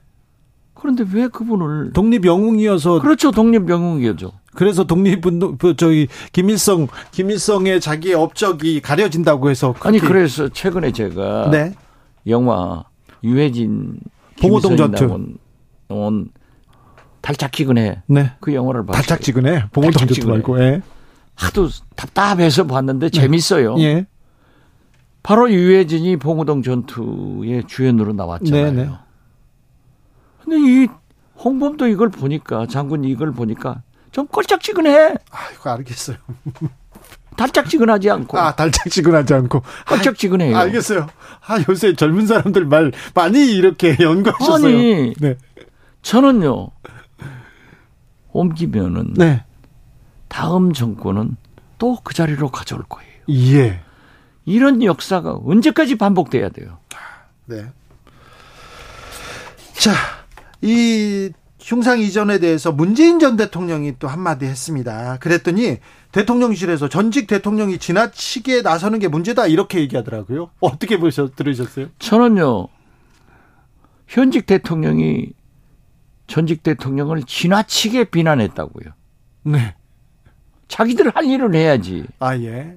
아니 당연히 역사가 거꾸로 가는 문제에 대해서 전직 대통령은 한 말씀 하셔야지. 아, 예. 말씀하시지 않으면 지나치게 침묵하는 거예요. 네. 알겠습니다. 네.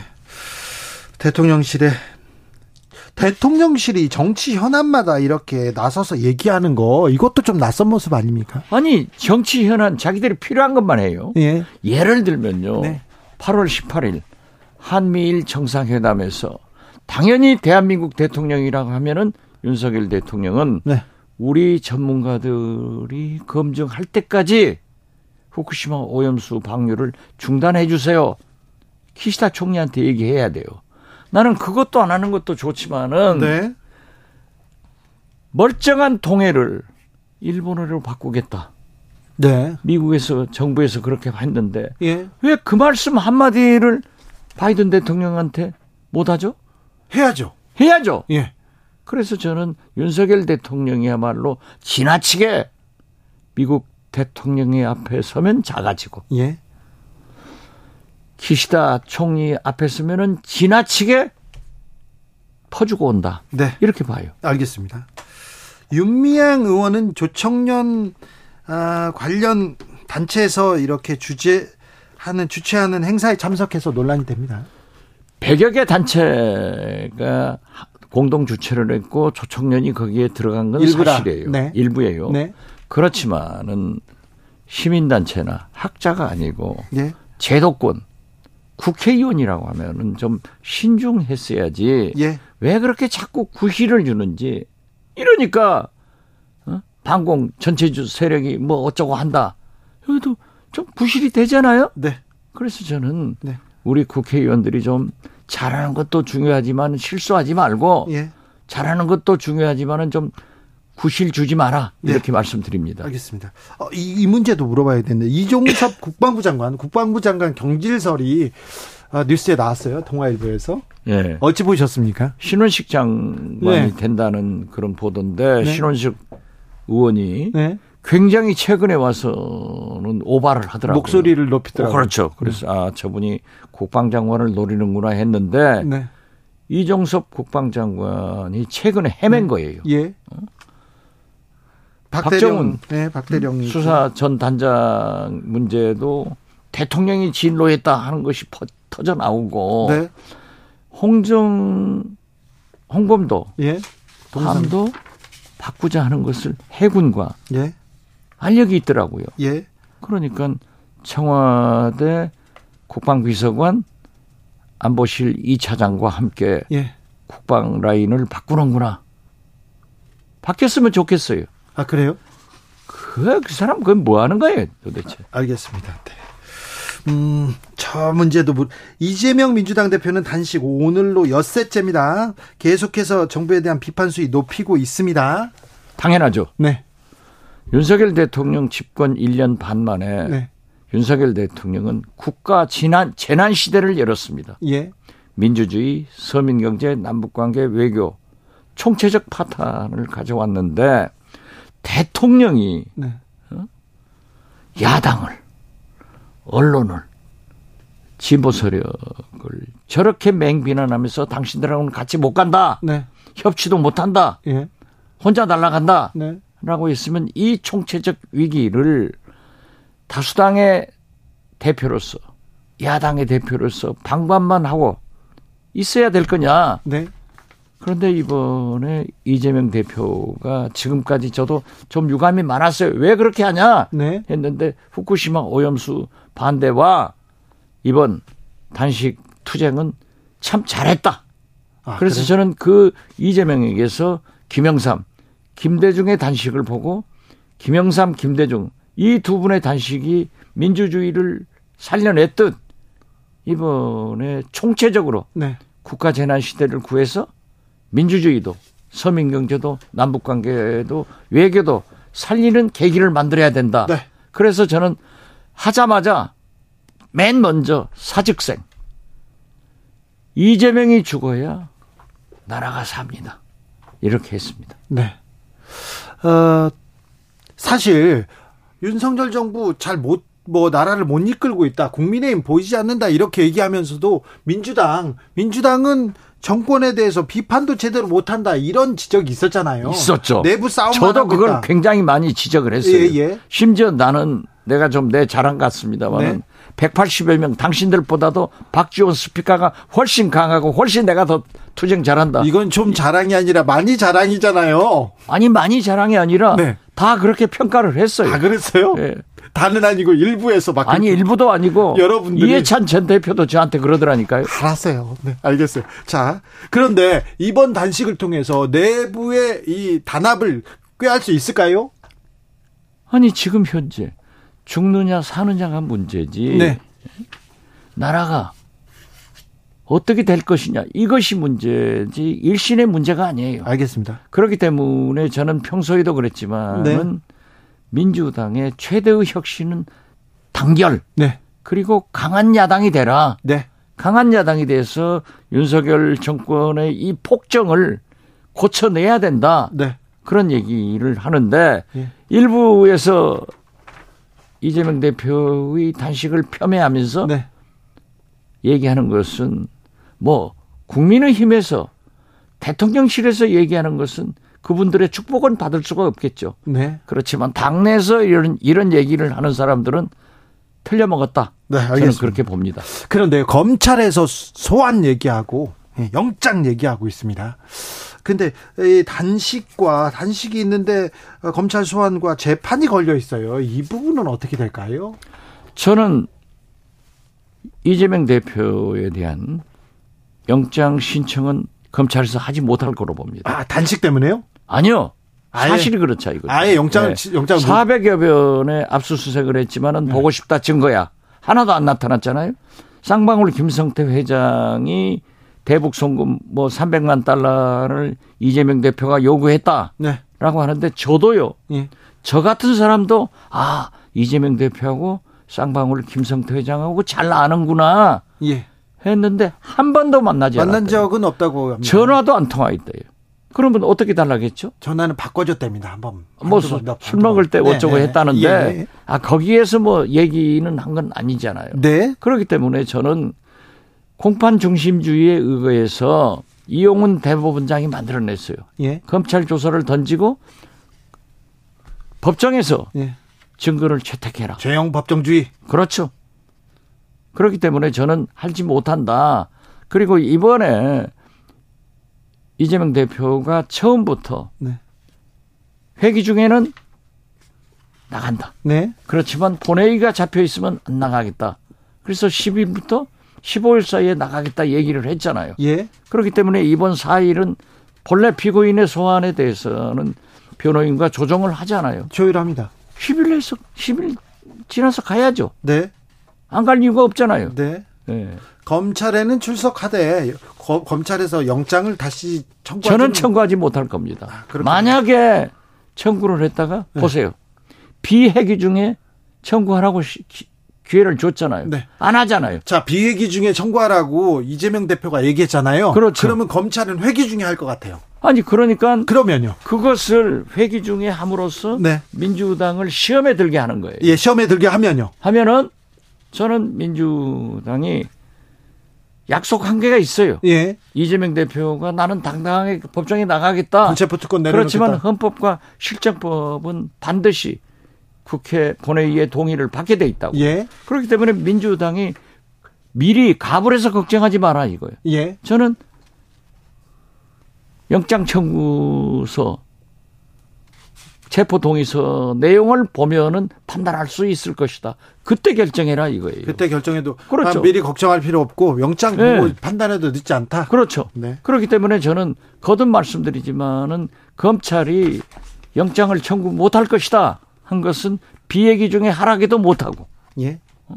그 사이에 무슨 새로운 증거가 나온 것도 아니고. 예. 회기 중에 해서 민주당을 시험에 들게 하는 거예요. 네.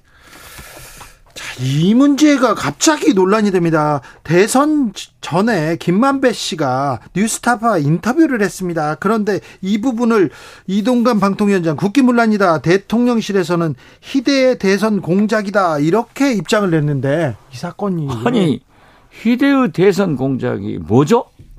아니 희대의 고발 사주했다고 난리를 피더니 네. 거기 관계자는 승진 검사장 승진하더라고요. 네. 그러니까 한동훈 법무부 장관이 검찰에서는 혐의 없다. 아, 검찰 마음대로 혐의 있고 없고 하나요? 아니 어떻게 됐든 네. 그걸 내가 승진을 반대하는 건 아니에요. 네. 그렇지만 희대의 사기극이라고 했죠? 네, 대선 공작이라고. 대선 공작이라고 했는데 네.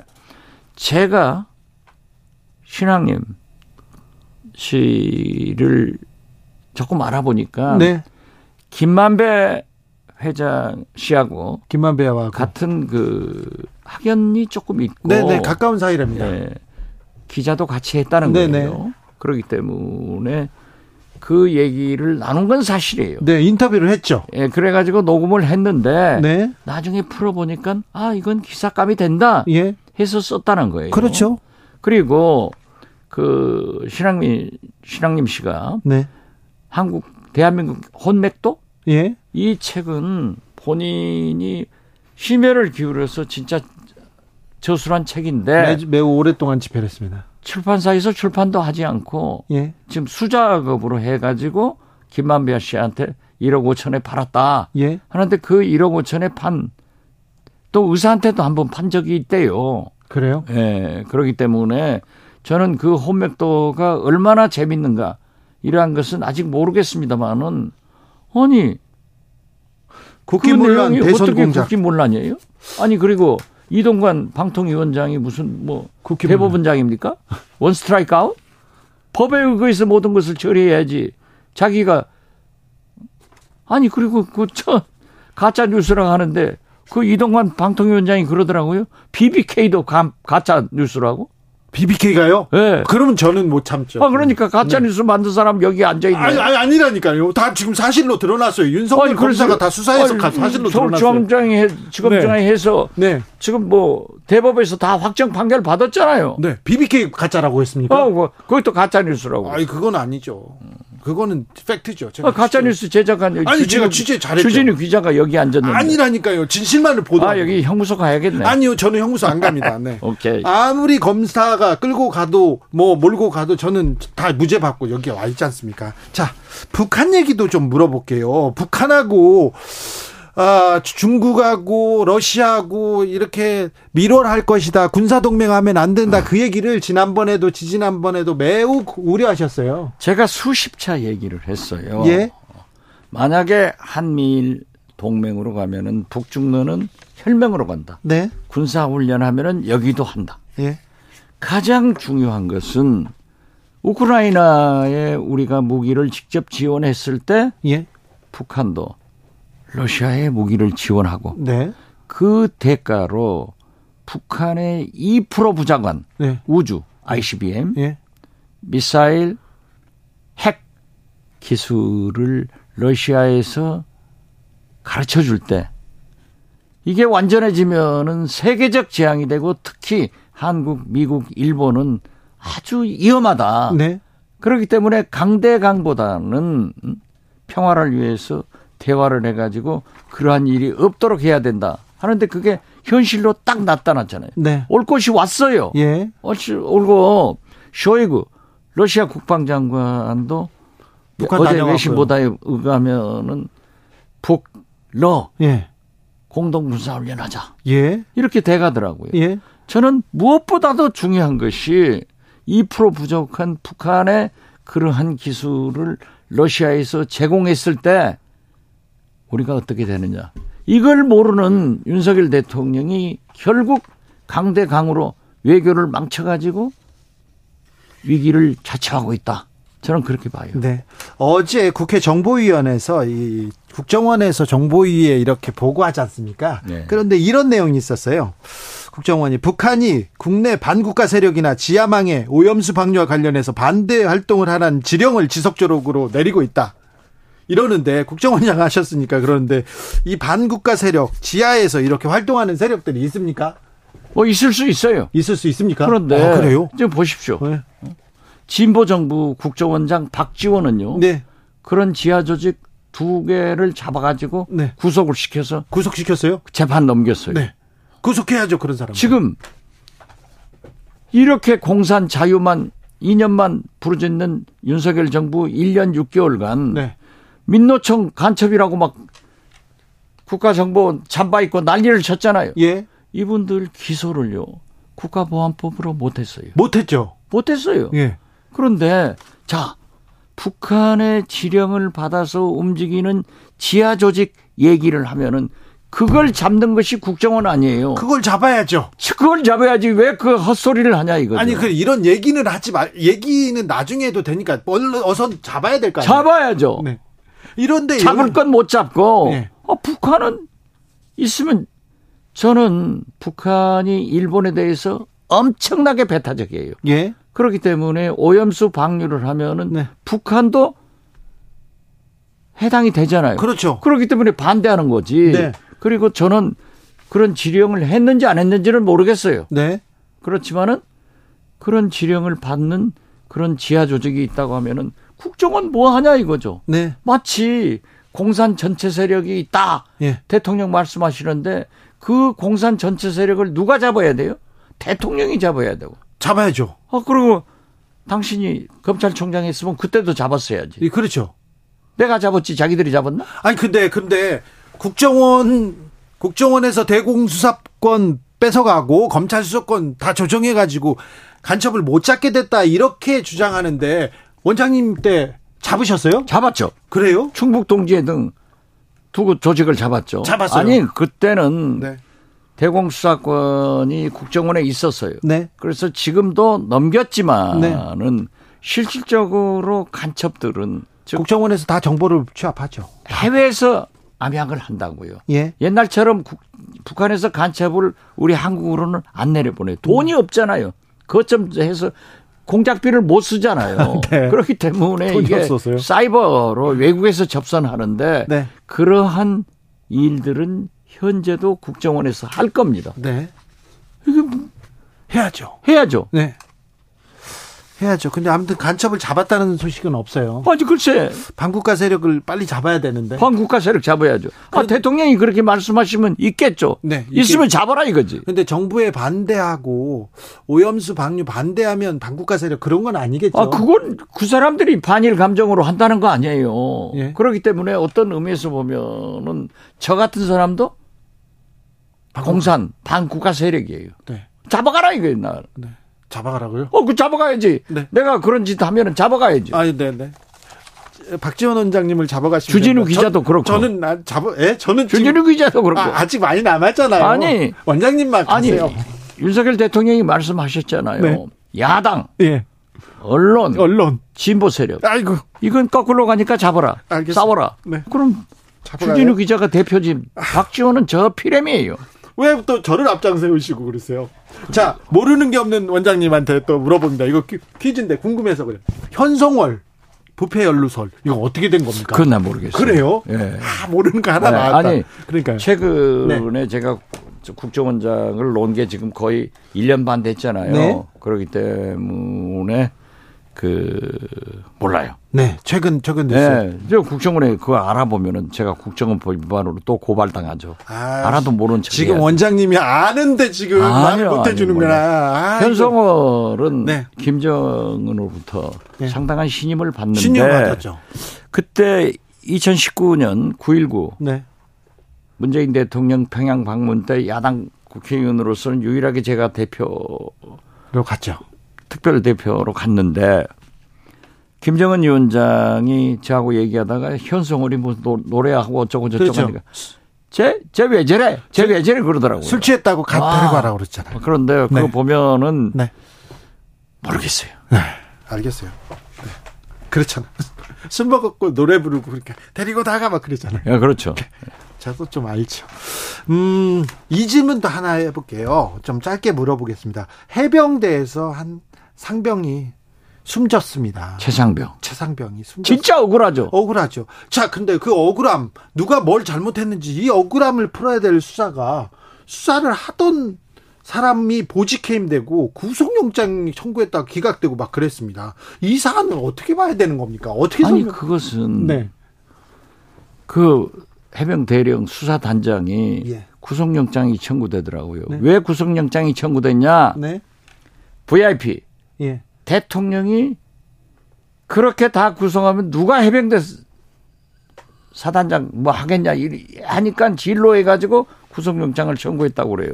그래서 나는 사법부에 대해서는 존중하는 입장인데 네. 아무리 군 사법부지만은 절대 기각될 것이다. 예. 내 방송에서 했는데 내가 천공 스승도 아닌데 딱 기각되더라고요. 알겠어요. 그런 거 보면은 네. 우리나라 그 사법부 군 사법부도 살아 있다. 예. 저는 그렇게 봐요. 예. 아니 왜 수사단장 박대령을 구속영장 청구합니까? 국방장관을 해야지.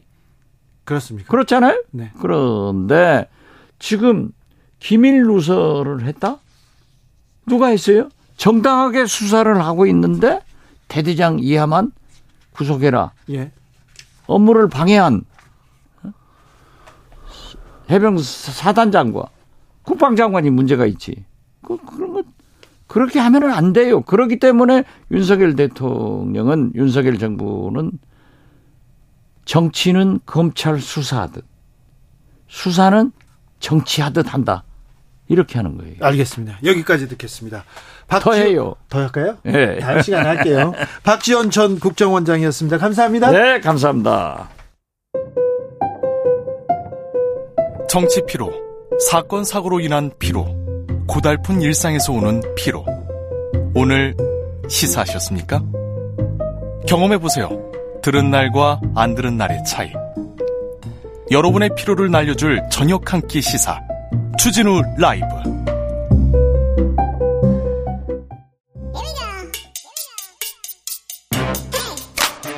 뉴스를 향한 진지한 고민 기자들의 수다. 라이브 기자실을 찾은 오늘의 기자는 은지옥이요. 시사인 김은지입니다. 자, 오늘 준비한 첫 번째 뉴스부터 가봅니다. 네, 정부가 내년도 R&D 예산을 올해보다 16.6% 줄입니다. 얼마나 줄었던 거예요? 네, 지금까지 나온 언론 보도 종합해서 보면요. 3조 4,500억 원 준다. 이렇게 보면 될 것 같은데. 다른 거는 좀 줄이더라도 이 R&D는 줄이면 안 된다. 이런 얘기하는 분들 많은데. 네, 이제 원래라면 이제 기획재정부가 지난해 내놨던 2022년부터 2026년 국가재정 운영 계획이라는 게 있습니다. 여기서는 미래 사회 대응과 신산업 육성을 위해서 R&D 투자 확대한다라고 밝혔거든요. 확대한다고 하고 예산 잘랐다고요? 네, 그래서 이제 8천억 원 더 편성한다라는 계획을 이미 제시한 바가 있습니다. 네. 이게 올해 3월 확정된 기조가 계속 유지되고 있었는데 네. 이제 그런데 이제 한참 기재부로 넘어가서 각 부처 예산 요구안이 심사 가 되던 지난 6월 말에 윤석열 대통령이 국가재정 전략회의에서 이런 말을 한 바가 있는데요. 나눠 먹기식 R&D 예산 원점 재검토를 주문했다라는 것이죠. 그리고는 분위기가 바뀌었어요?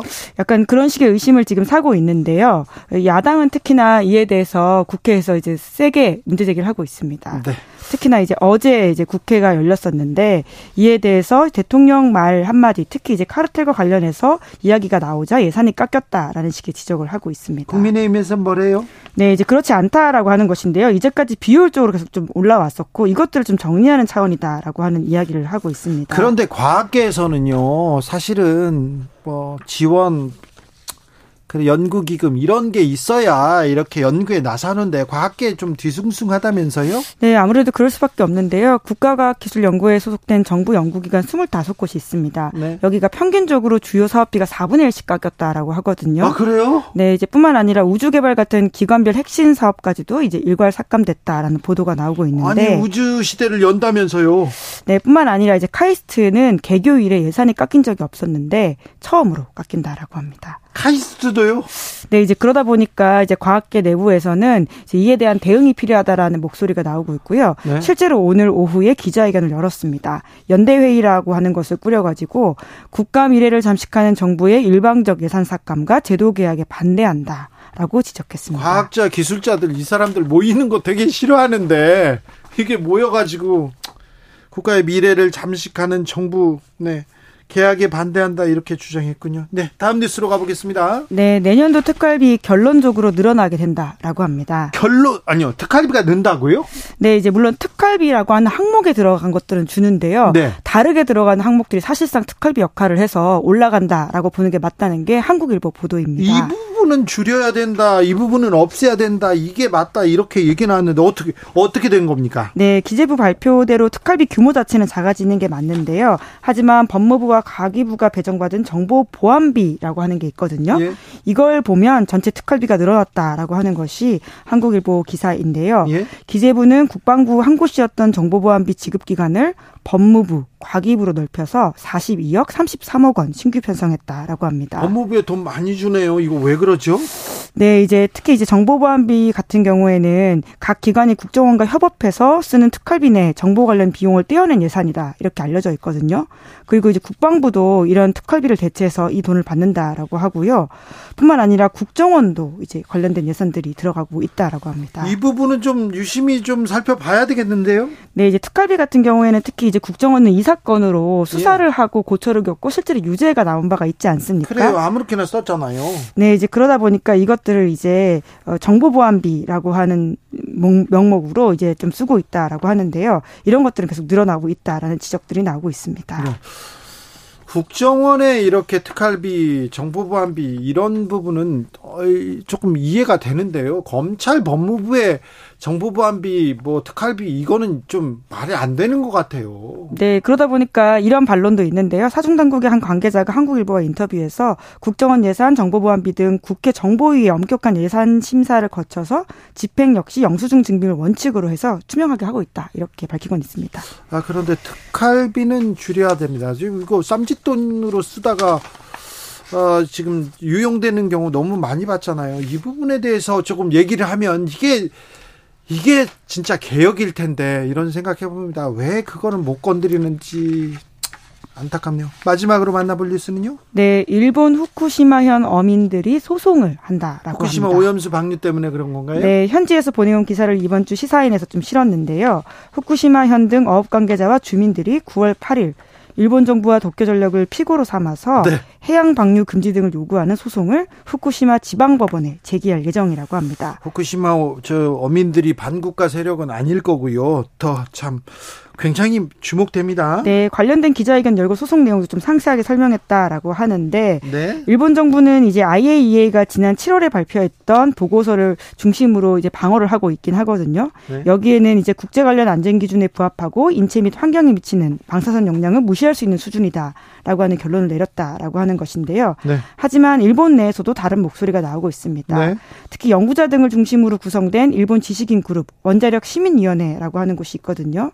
네. 여기서는 해양 방류의 과학적 근거가 될 수 없다라는 견해를 발표하기도 했는데요. 네. 이 사고로 인해서 핵 연료에 직접 다 발생한 오염수 처리이기 때문에 일반 원자로에서 나오는 삼중수소 함유물과는 본질적으로 다르다라는 지적을 이 일본 지식인 단체가 하고 있다고 합니다. 일본 정부에서요. 일본 어민들 엄청나게 공을 들이고 신경 쓰고 있습니다. 네, 실제로 이제 이제까지는 관계자의 이해 없이는 어떤 처분도 하지 않겠다라고 하면서 후쿠시마현 어업조합과 일본 정부가 문서로까지 약속을 한 바가 있습니다. 네. 그러니까 이 이해와 관련되는 상황에 있어가지고는 아직도 우리는 이해한 게 아니다라는 식의 주장을 일본 어민들이 하고 있거든요. 총리 만나서 우리는 반대 분명히 한다, 입장에 변화가 없다 이렇게 얘기했잖아요. 네, 뿐만 아니라 이제 기시다 정부가 이제 해양 방류를 결정하자 같은 날 이제 경제산업상도 어, 어업조합 회장들을 만나가지고 면담하면서 설득하려고 했는데요. 하지만 후쿠시마현 어업조합에서는 앞으로도 반대하는 자세로 임하겠다라고 밝혔고요. 그것이 소송으로 이어지고 있는 모양새입니다. 네, 후쿠시마 어민들이 오염수 방류했다고 소송에 나선답니다. 일본에서도 이런 움직임이 있습니다. 시사인 김은지 기자였습니다. 감사합니다. 네, 고맙습니다. 교통정보센터 다녀오겠습니다. 임초희 씨.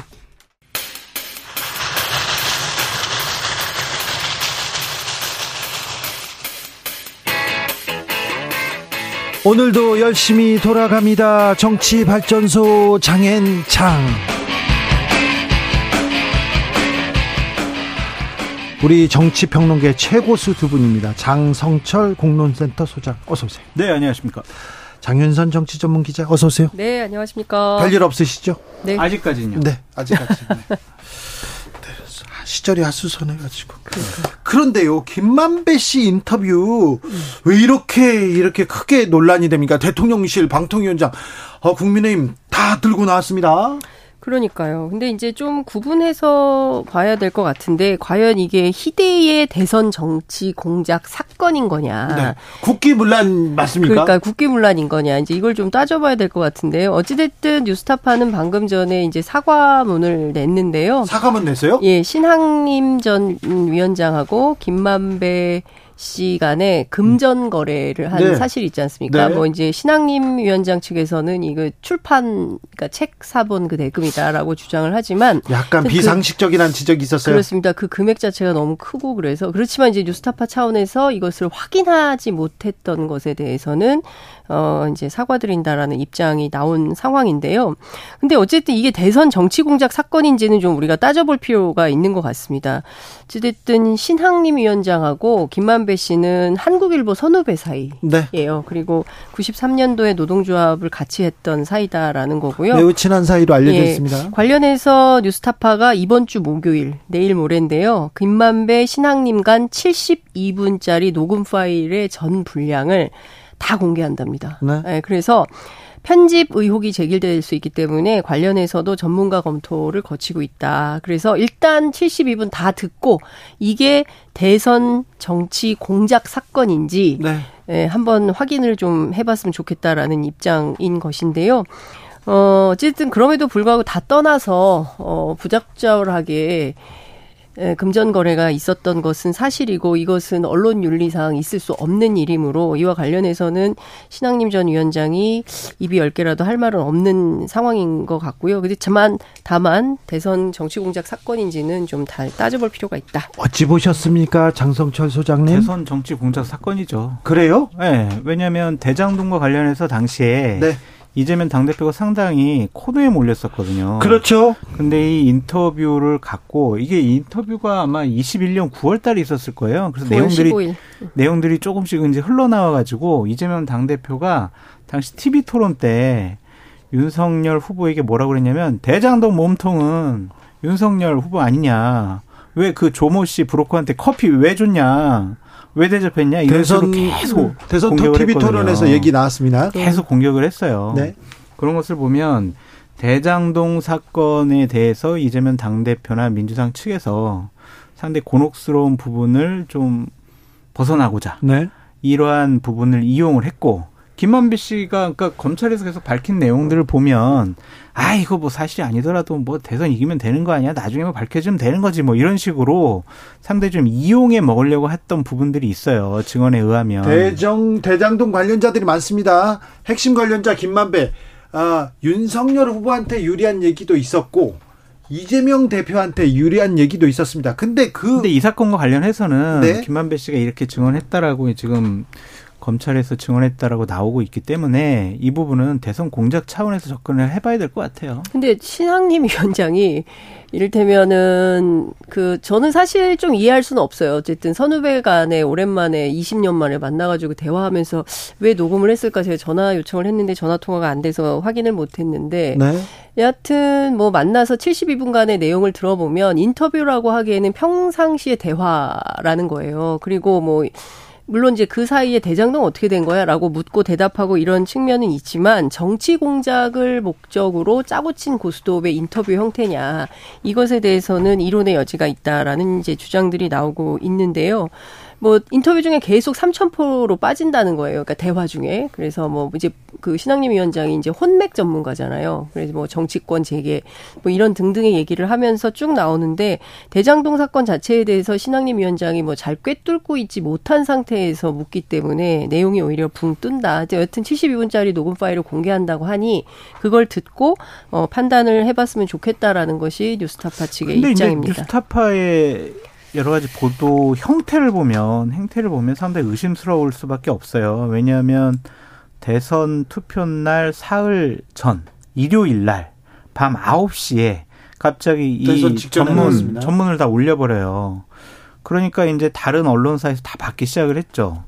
다른 데서 어떻게 도대체 이 사실관계를 확인할 수가 없어요. 해명할 수가 없어요. 네. 그런 것들을 보면 음. 대선 며칠 앞두고 윤석열 후보에게 타격을 주기 위해서 이것을 적절한 시점에 의해서 공개를 했다라고 볼 수밖에 없죠. 근데 그러면은 대선 공작 차원이다라고 볼 수밖에 없죠. 근데 이제 통상 기자들 입장에서 당시에 어쨌든 김만배 씨가 굉장히 핫한 뉴스 인물이었고 네. 그리고 뉴스타파 차원에서 cross check를 많이 했어요. 그리고 박영수 특검에게도 연락을 했고 근데 이제 그 문제의 조우형 씨하고 그 김모 검사라는 분은 답변을 아예 안 했고 그렇지만 그 박영수 특검 측에서 뭐 사실관계에 대해서 잘 모른다라는 입장을 보내왔고 그리고 이제 반론권이 되게 중요하잖아요. 이런 보도에서는 그래서 상당히 보도 가치가 있다고 판단을 해서 보도를 했는데 김... 당시 상황이 어땠냐고 제가 네? 물어보니까 뉴스타파 안에서도 이게 보도하는 게 옳으냐 그르냐에 대한 상당한 설왕설래가 있었다는 얘기가 있기도 하고요. 근데 어찌됐든 이 뉴스타파라는 조직 자체가 무슨 뭐 특정 무슨 정치 집단을 비호하거나 이러지 않아서 오히려 민주당한테도 공격받고 또 국민의힘으로부터 공이 공격받는 시민 언론이거든요. 그래서 그런 차원에서 정치 공작을 했다 이렇게 보기에는 좀 너무 나간 시선이 아닌가 싶습니다. 자, 왜 지금 김만배 인터뷰가 이렇게 대통령실에서까지 멘, 커멘트를 할 정도로 이렇게 핫한 주제가 됐는지 참 지켜보겠습니다. 이재명 민주당 대표 단식 6일차입니다. 자, 어떻게 보고 계십니까? 내부 결속은 잘 된 것 같아요. 그렇습니까? 이재명 당대표를 중심으로 민주당 의원들과 민주진영에 있는 분들이 하나로 뭉치는 계기가 됐다. 그래서 이재명 당대표의 단식의 목적은 120% 이상 달성이 됐다. 네. 그렇게 볼 수밖에 일단 없죠. 일단 또 그 이재명의 목소리가 지금 네. 전달되기 시작했어요. 그렇죠. 단식의 그리고 네, 네, 노림수였겠죠. 네, 그리고 비명계 의원들이 공개적으로 이재명 당 대표에 대해서 비판하기가 어려워진 상황인데 네. 그래도 이상민 의원은 하시더라고요. 네, 하는 사람은 있어요. 하지만 다른 사람들의 목소리는 그러니까 집단적으로 좀 나오지 않고 있는 것을 보면 아마 이재명 당 대표가 이제 누워 있을 거예요. 초췌하게 이제 기력이 없어가지고 앉아있지도 못할 겁니다. 사실 그 혈압도 좀 있고요. 네. 뭐 좀 지병도 있지 않습니까? 그러니까요. 네. 네. 그런 모습 보이면은 아마 직접적인 공격이나 비판을 하기가 쉽지가 않을 거예요. 네. 어제부터 어, 급격히 나빠져가지고 오늘 아침에 상당히 힘들어했다라는 거고 오후 들어서 조금 기운을 차리는 것 같더라. 이제 이런 얘기가 민주당 의원들을 통해서 전해지고 있고요. 관련해서는 사실 말을 아끼는 분위기예요. 불만이 없는 것은 아니라 네. 그렇다고 해서 당장 어쨌든 죽기를 각오하고 밥을 굶는 사람 앞에서 뭐 이게 오르니 저게 오르니 얘기하기가 굉장히 어렵다라는 얘기가 나오고 있고요. 근데 저는 그 얘기를 좀 하고 싶어요. 이제 국민의힘 의원들 대표 포함해서 뭐 무슨 웰빙 단식이라느니 뭐 신데렐라라느니 뭐 이런 식의 조롱 섞인 비아냥. 네. 근데 어쨌든 사람이 밥을 굶는 게 사실 쉬운 일은 아니지 않습니까? 네. 근데 그런 어떤 정치적 결단에 대해서 존중하지는 못하더라도 그렇게 희롱성 발언을 해서는 그 인간으로서 인간에 대한 예의 같은 거 있잖아요. 네. 그러니까 사람이 사람에게 대하는 최소한의 기본 예의 같은 게 있는데 네. 그마저도 어, 실종된 상태의 수준이라면 이거 매우 심각하다 이런 생각이 듭니다. 네, 좀 상호 이렇게 네. 어, 대화 협의 그리고 또 이렇게 존중 이런 부분은 좀 많이 떨어진 것 같아요 정치권에서. 그거 아세요? 어떤 게요? 제가 한 달 전에 이재명 당대표 단식이나 삭발을 해야 해라. 네. 이 자리에서 얘기했어요. 네. 처음으로. 네. 따라 그 얘기 들은 것 같아요. 그렇죠. 장송철 소장님 조언에 따라서 단식을 결행한 걸로. 아, 네.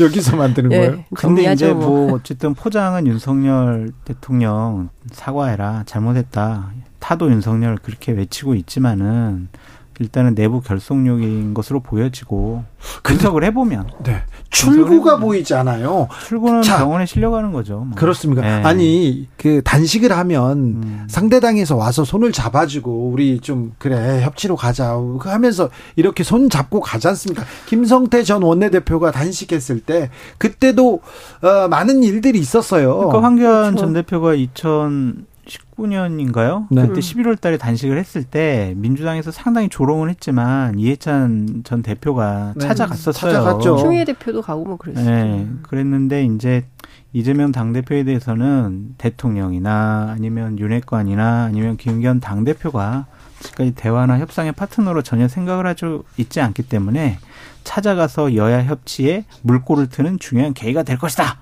라고 생각하는 것은 낭만적이다. 그러니까요. 그러니까, 그래서 음.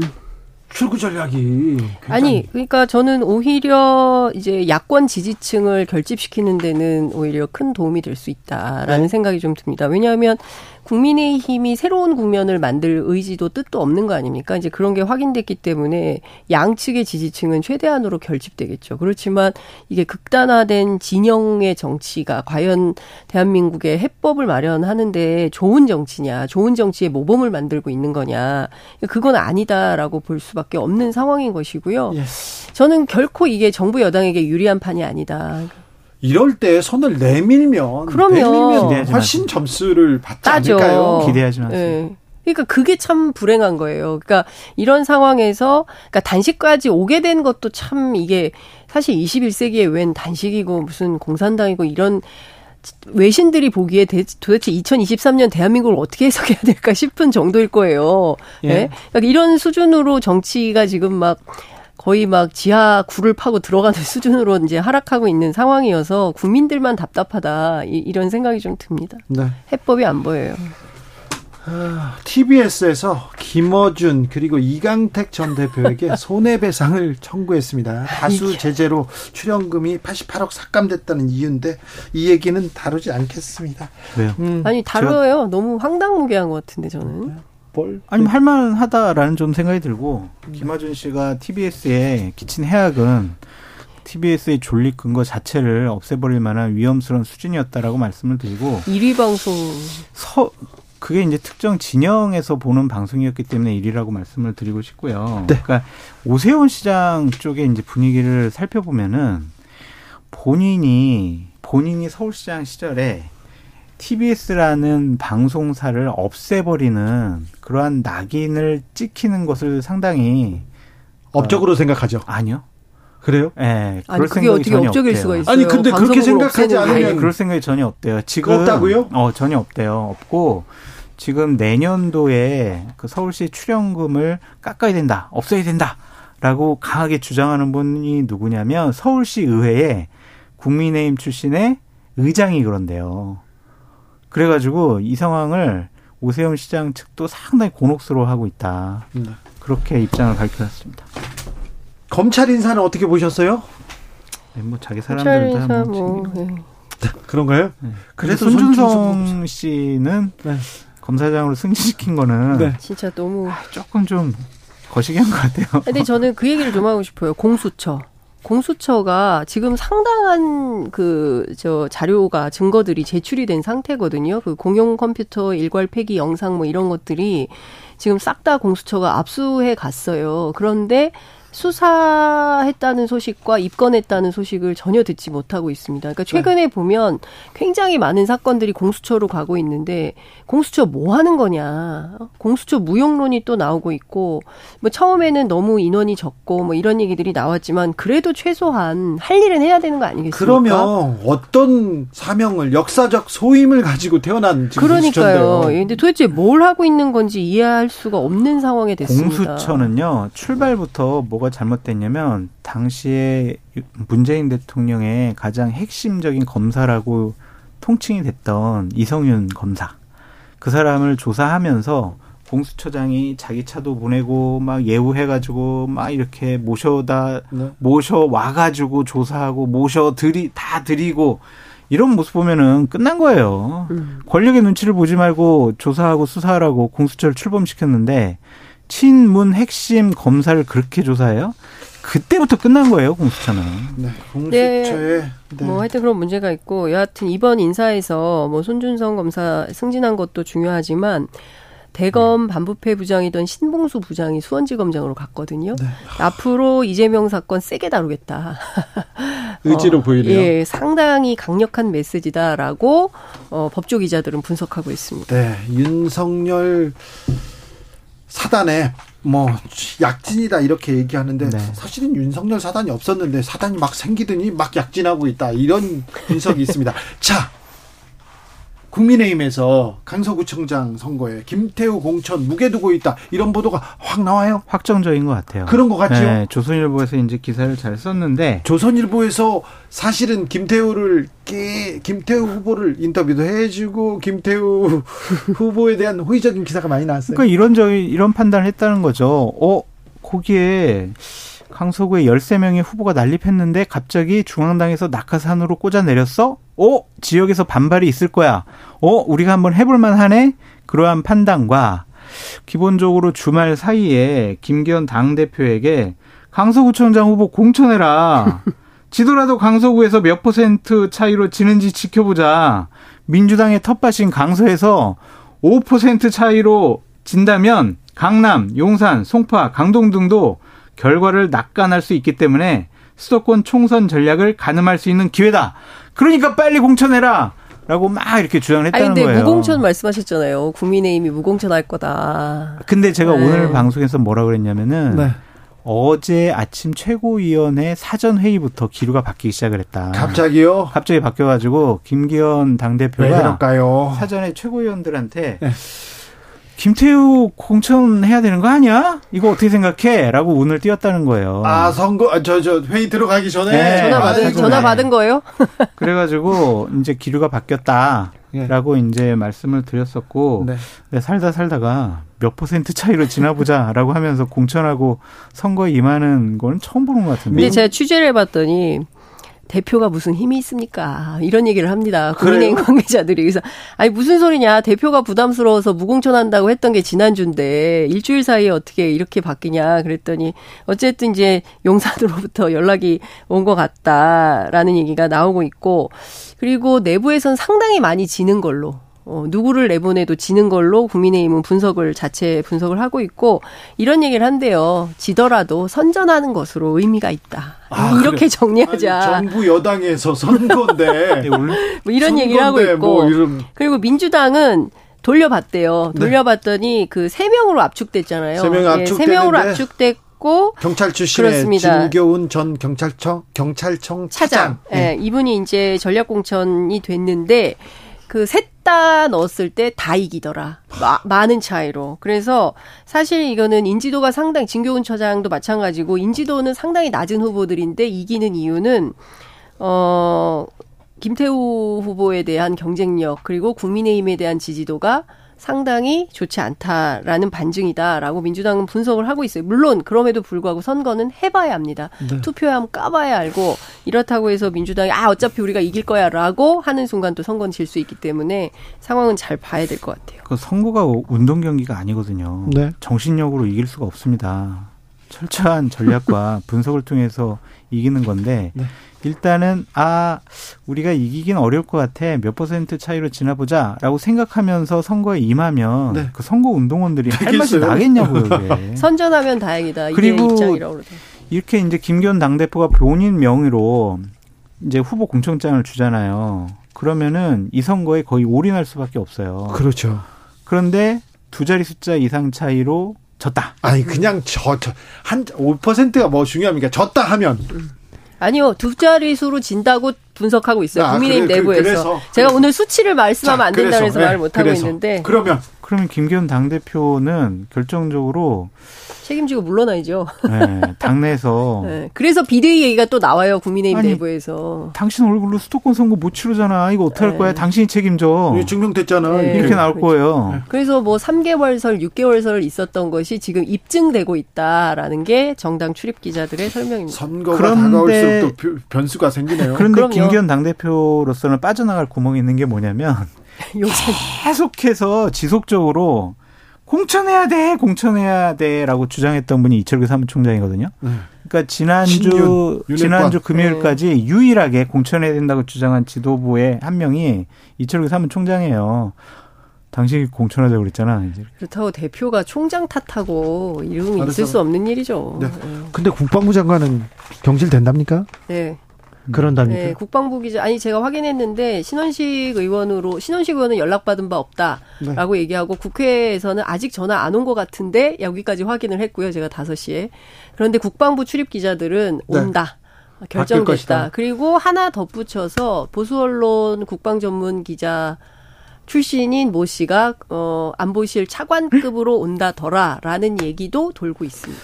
근데 국방부 장관만 바뀌는 것이 아니라 지금 네. 다양하게 다 바뀌는 것 같아요. 장관들 좀 바꾸려고 다 지금 검증 중이고 네. 추석 후에 개각이 있습니다. 네. 그런데 국무총리 그리고 비서실장 경질설 있었는데 경질설 있던 사람들이 굉장히 강경 발언으로 돌아섰습니다. 그러니까요. 신홍은식 어, 의원 같은 경우는 태극기 집회에서 강성 발언으로 굉장히 유명했던 분인데. 근데 원래 합리적인 분이었어요. 그러니까 2016년에 이분을 공천을 주려고 했었거든요. 근데 이제 친박들이 이 사람 공천 주면 안 된다 그래가지고 결국에는 그때 공천을 못 받았는데 네. 그 이후에 당에서 군 쪽과 관련된 여러 가지 일을 하면서 신망을 많이 쌓았거든요. 네. 그리고 이분은 원래 유승민 쪽 네. 지지했었어요. 근데 갑자기 이제 입장이 바뀌었거든요. 됐죠. 갑자기 네. 박지만 씨하고 동기예요. 네. 근데 만약에 입장을 좀 바꿔서 이제 뭐 비례대표 이제 그만해야 되는데 국방부 장관 갈 수 있다면 네. 뭐 저라도 좀 입장을 좀 네. 바꿀 수 있을 것 같습니다. 장성철, 장윤선 두 분. 아, 이 핵심 원인 얘기해야 되는데. 뭔데요? 최상병 사건이 핵심이다. 그러니까요. 최상병 네. 사건을 못해. 그러니까. 네. 두분 감사합니다. 네. 죄송합니다. 하겠습니다. 저는 내일 오후 5시 5분에 돌아오겠습니다. 지금까지 주진우였습니다.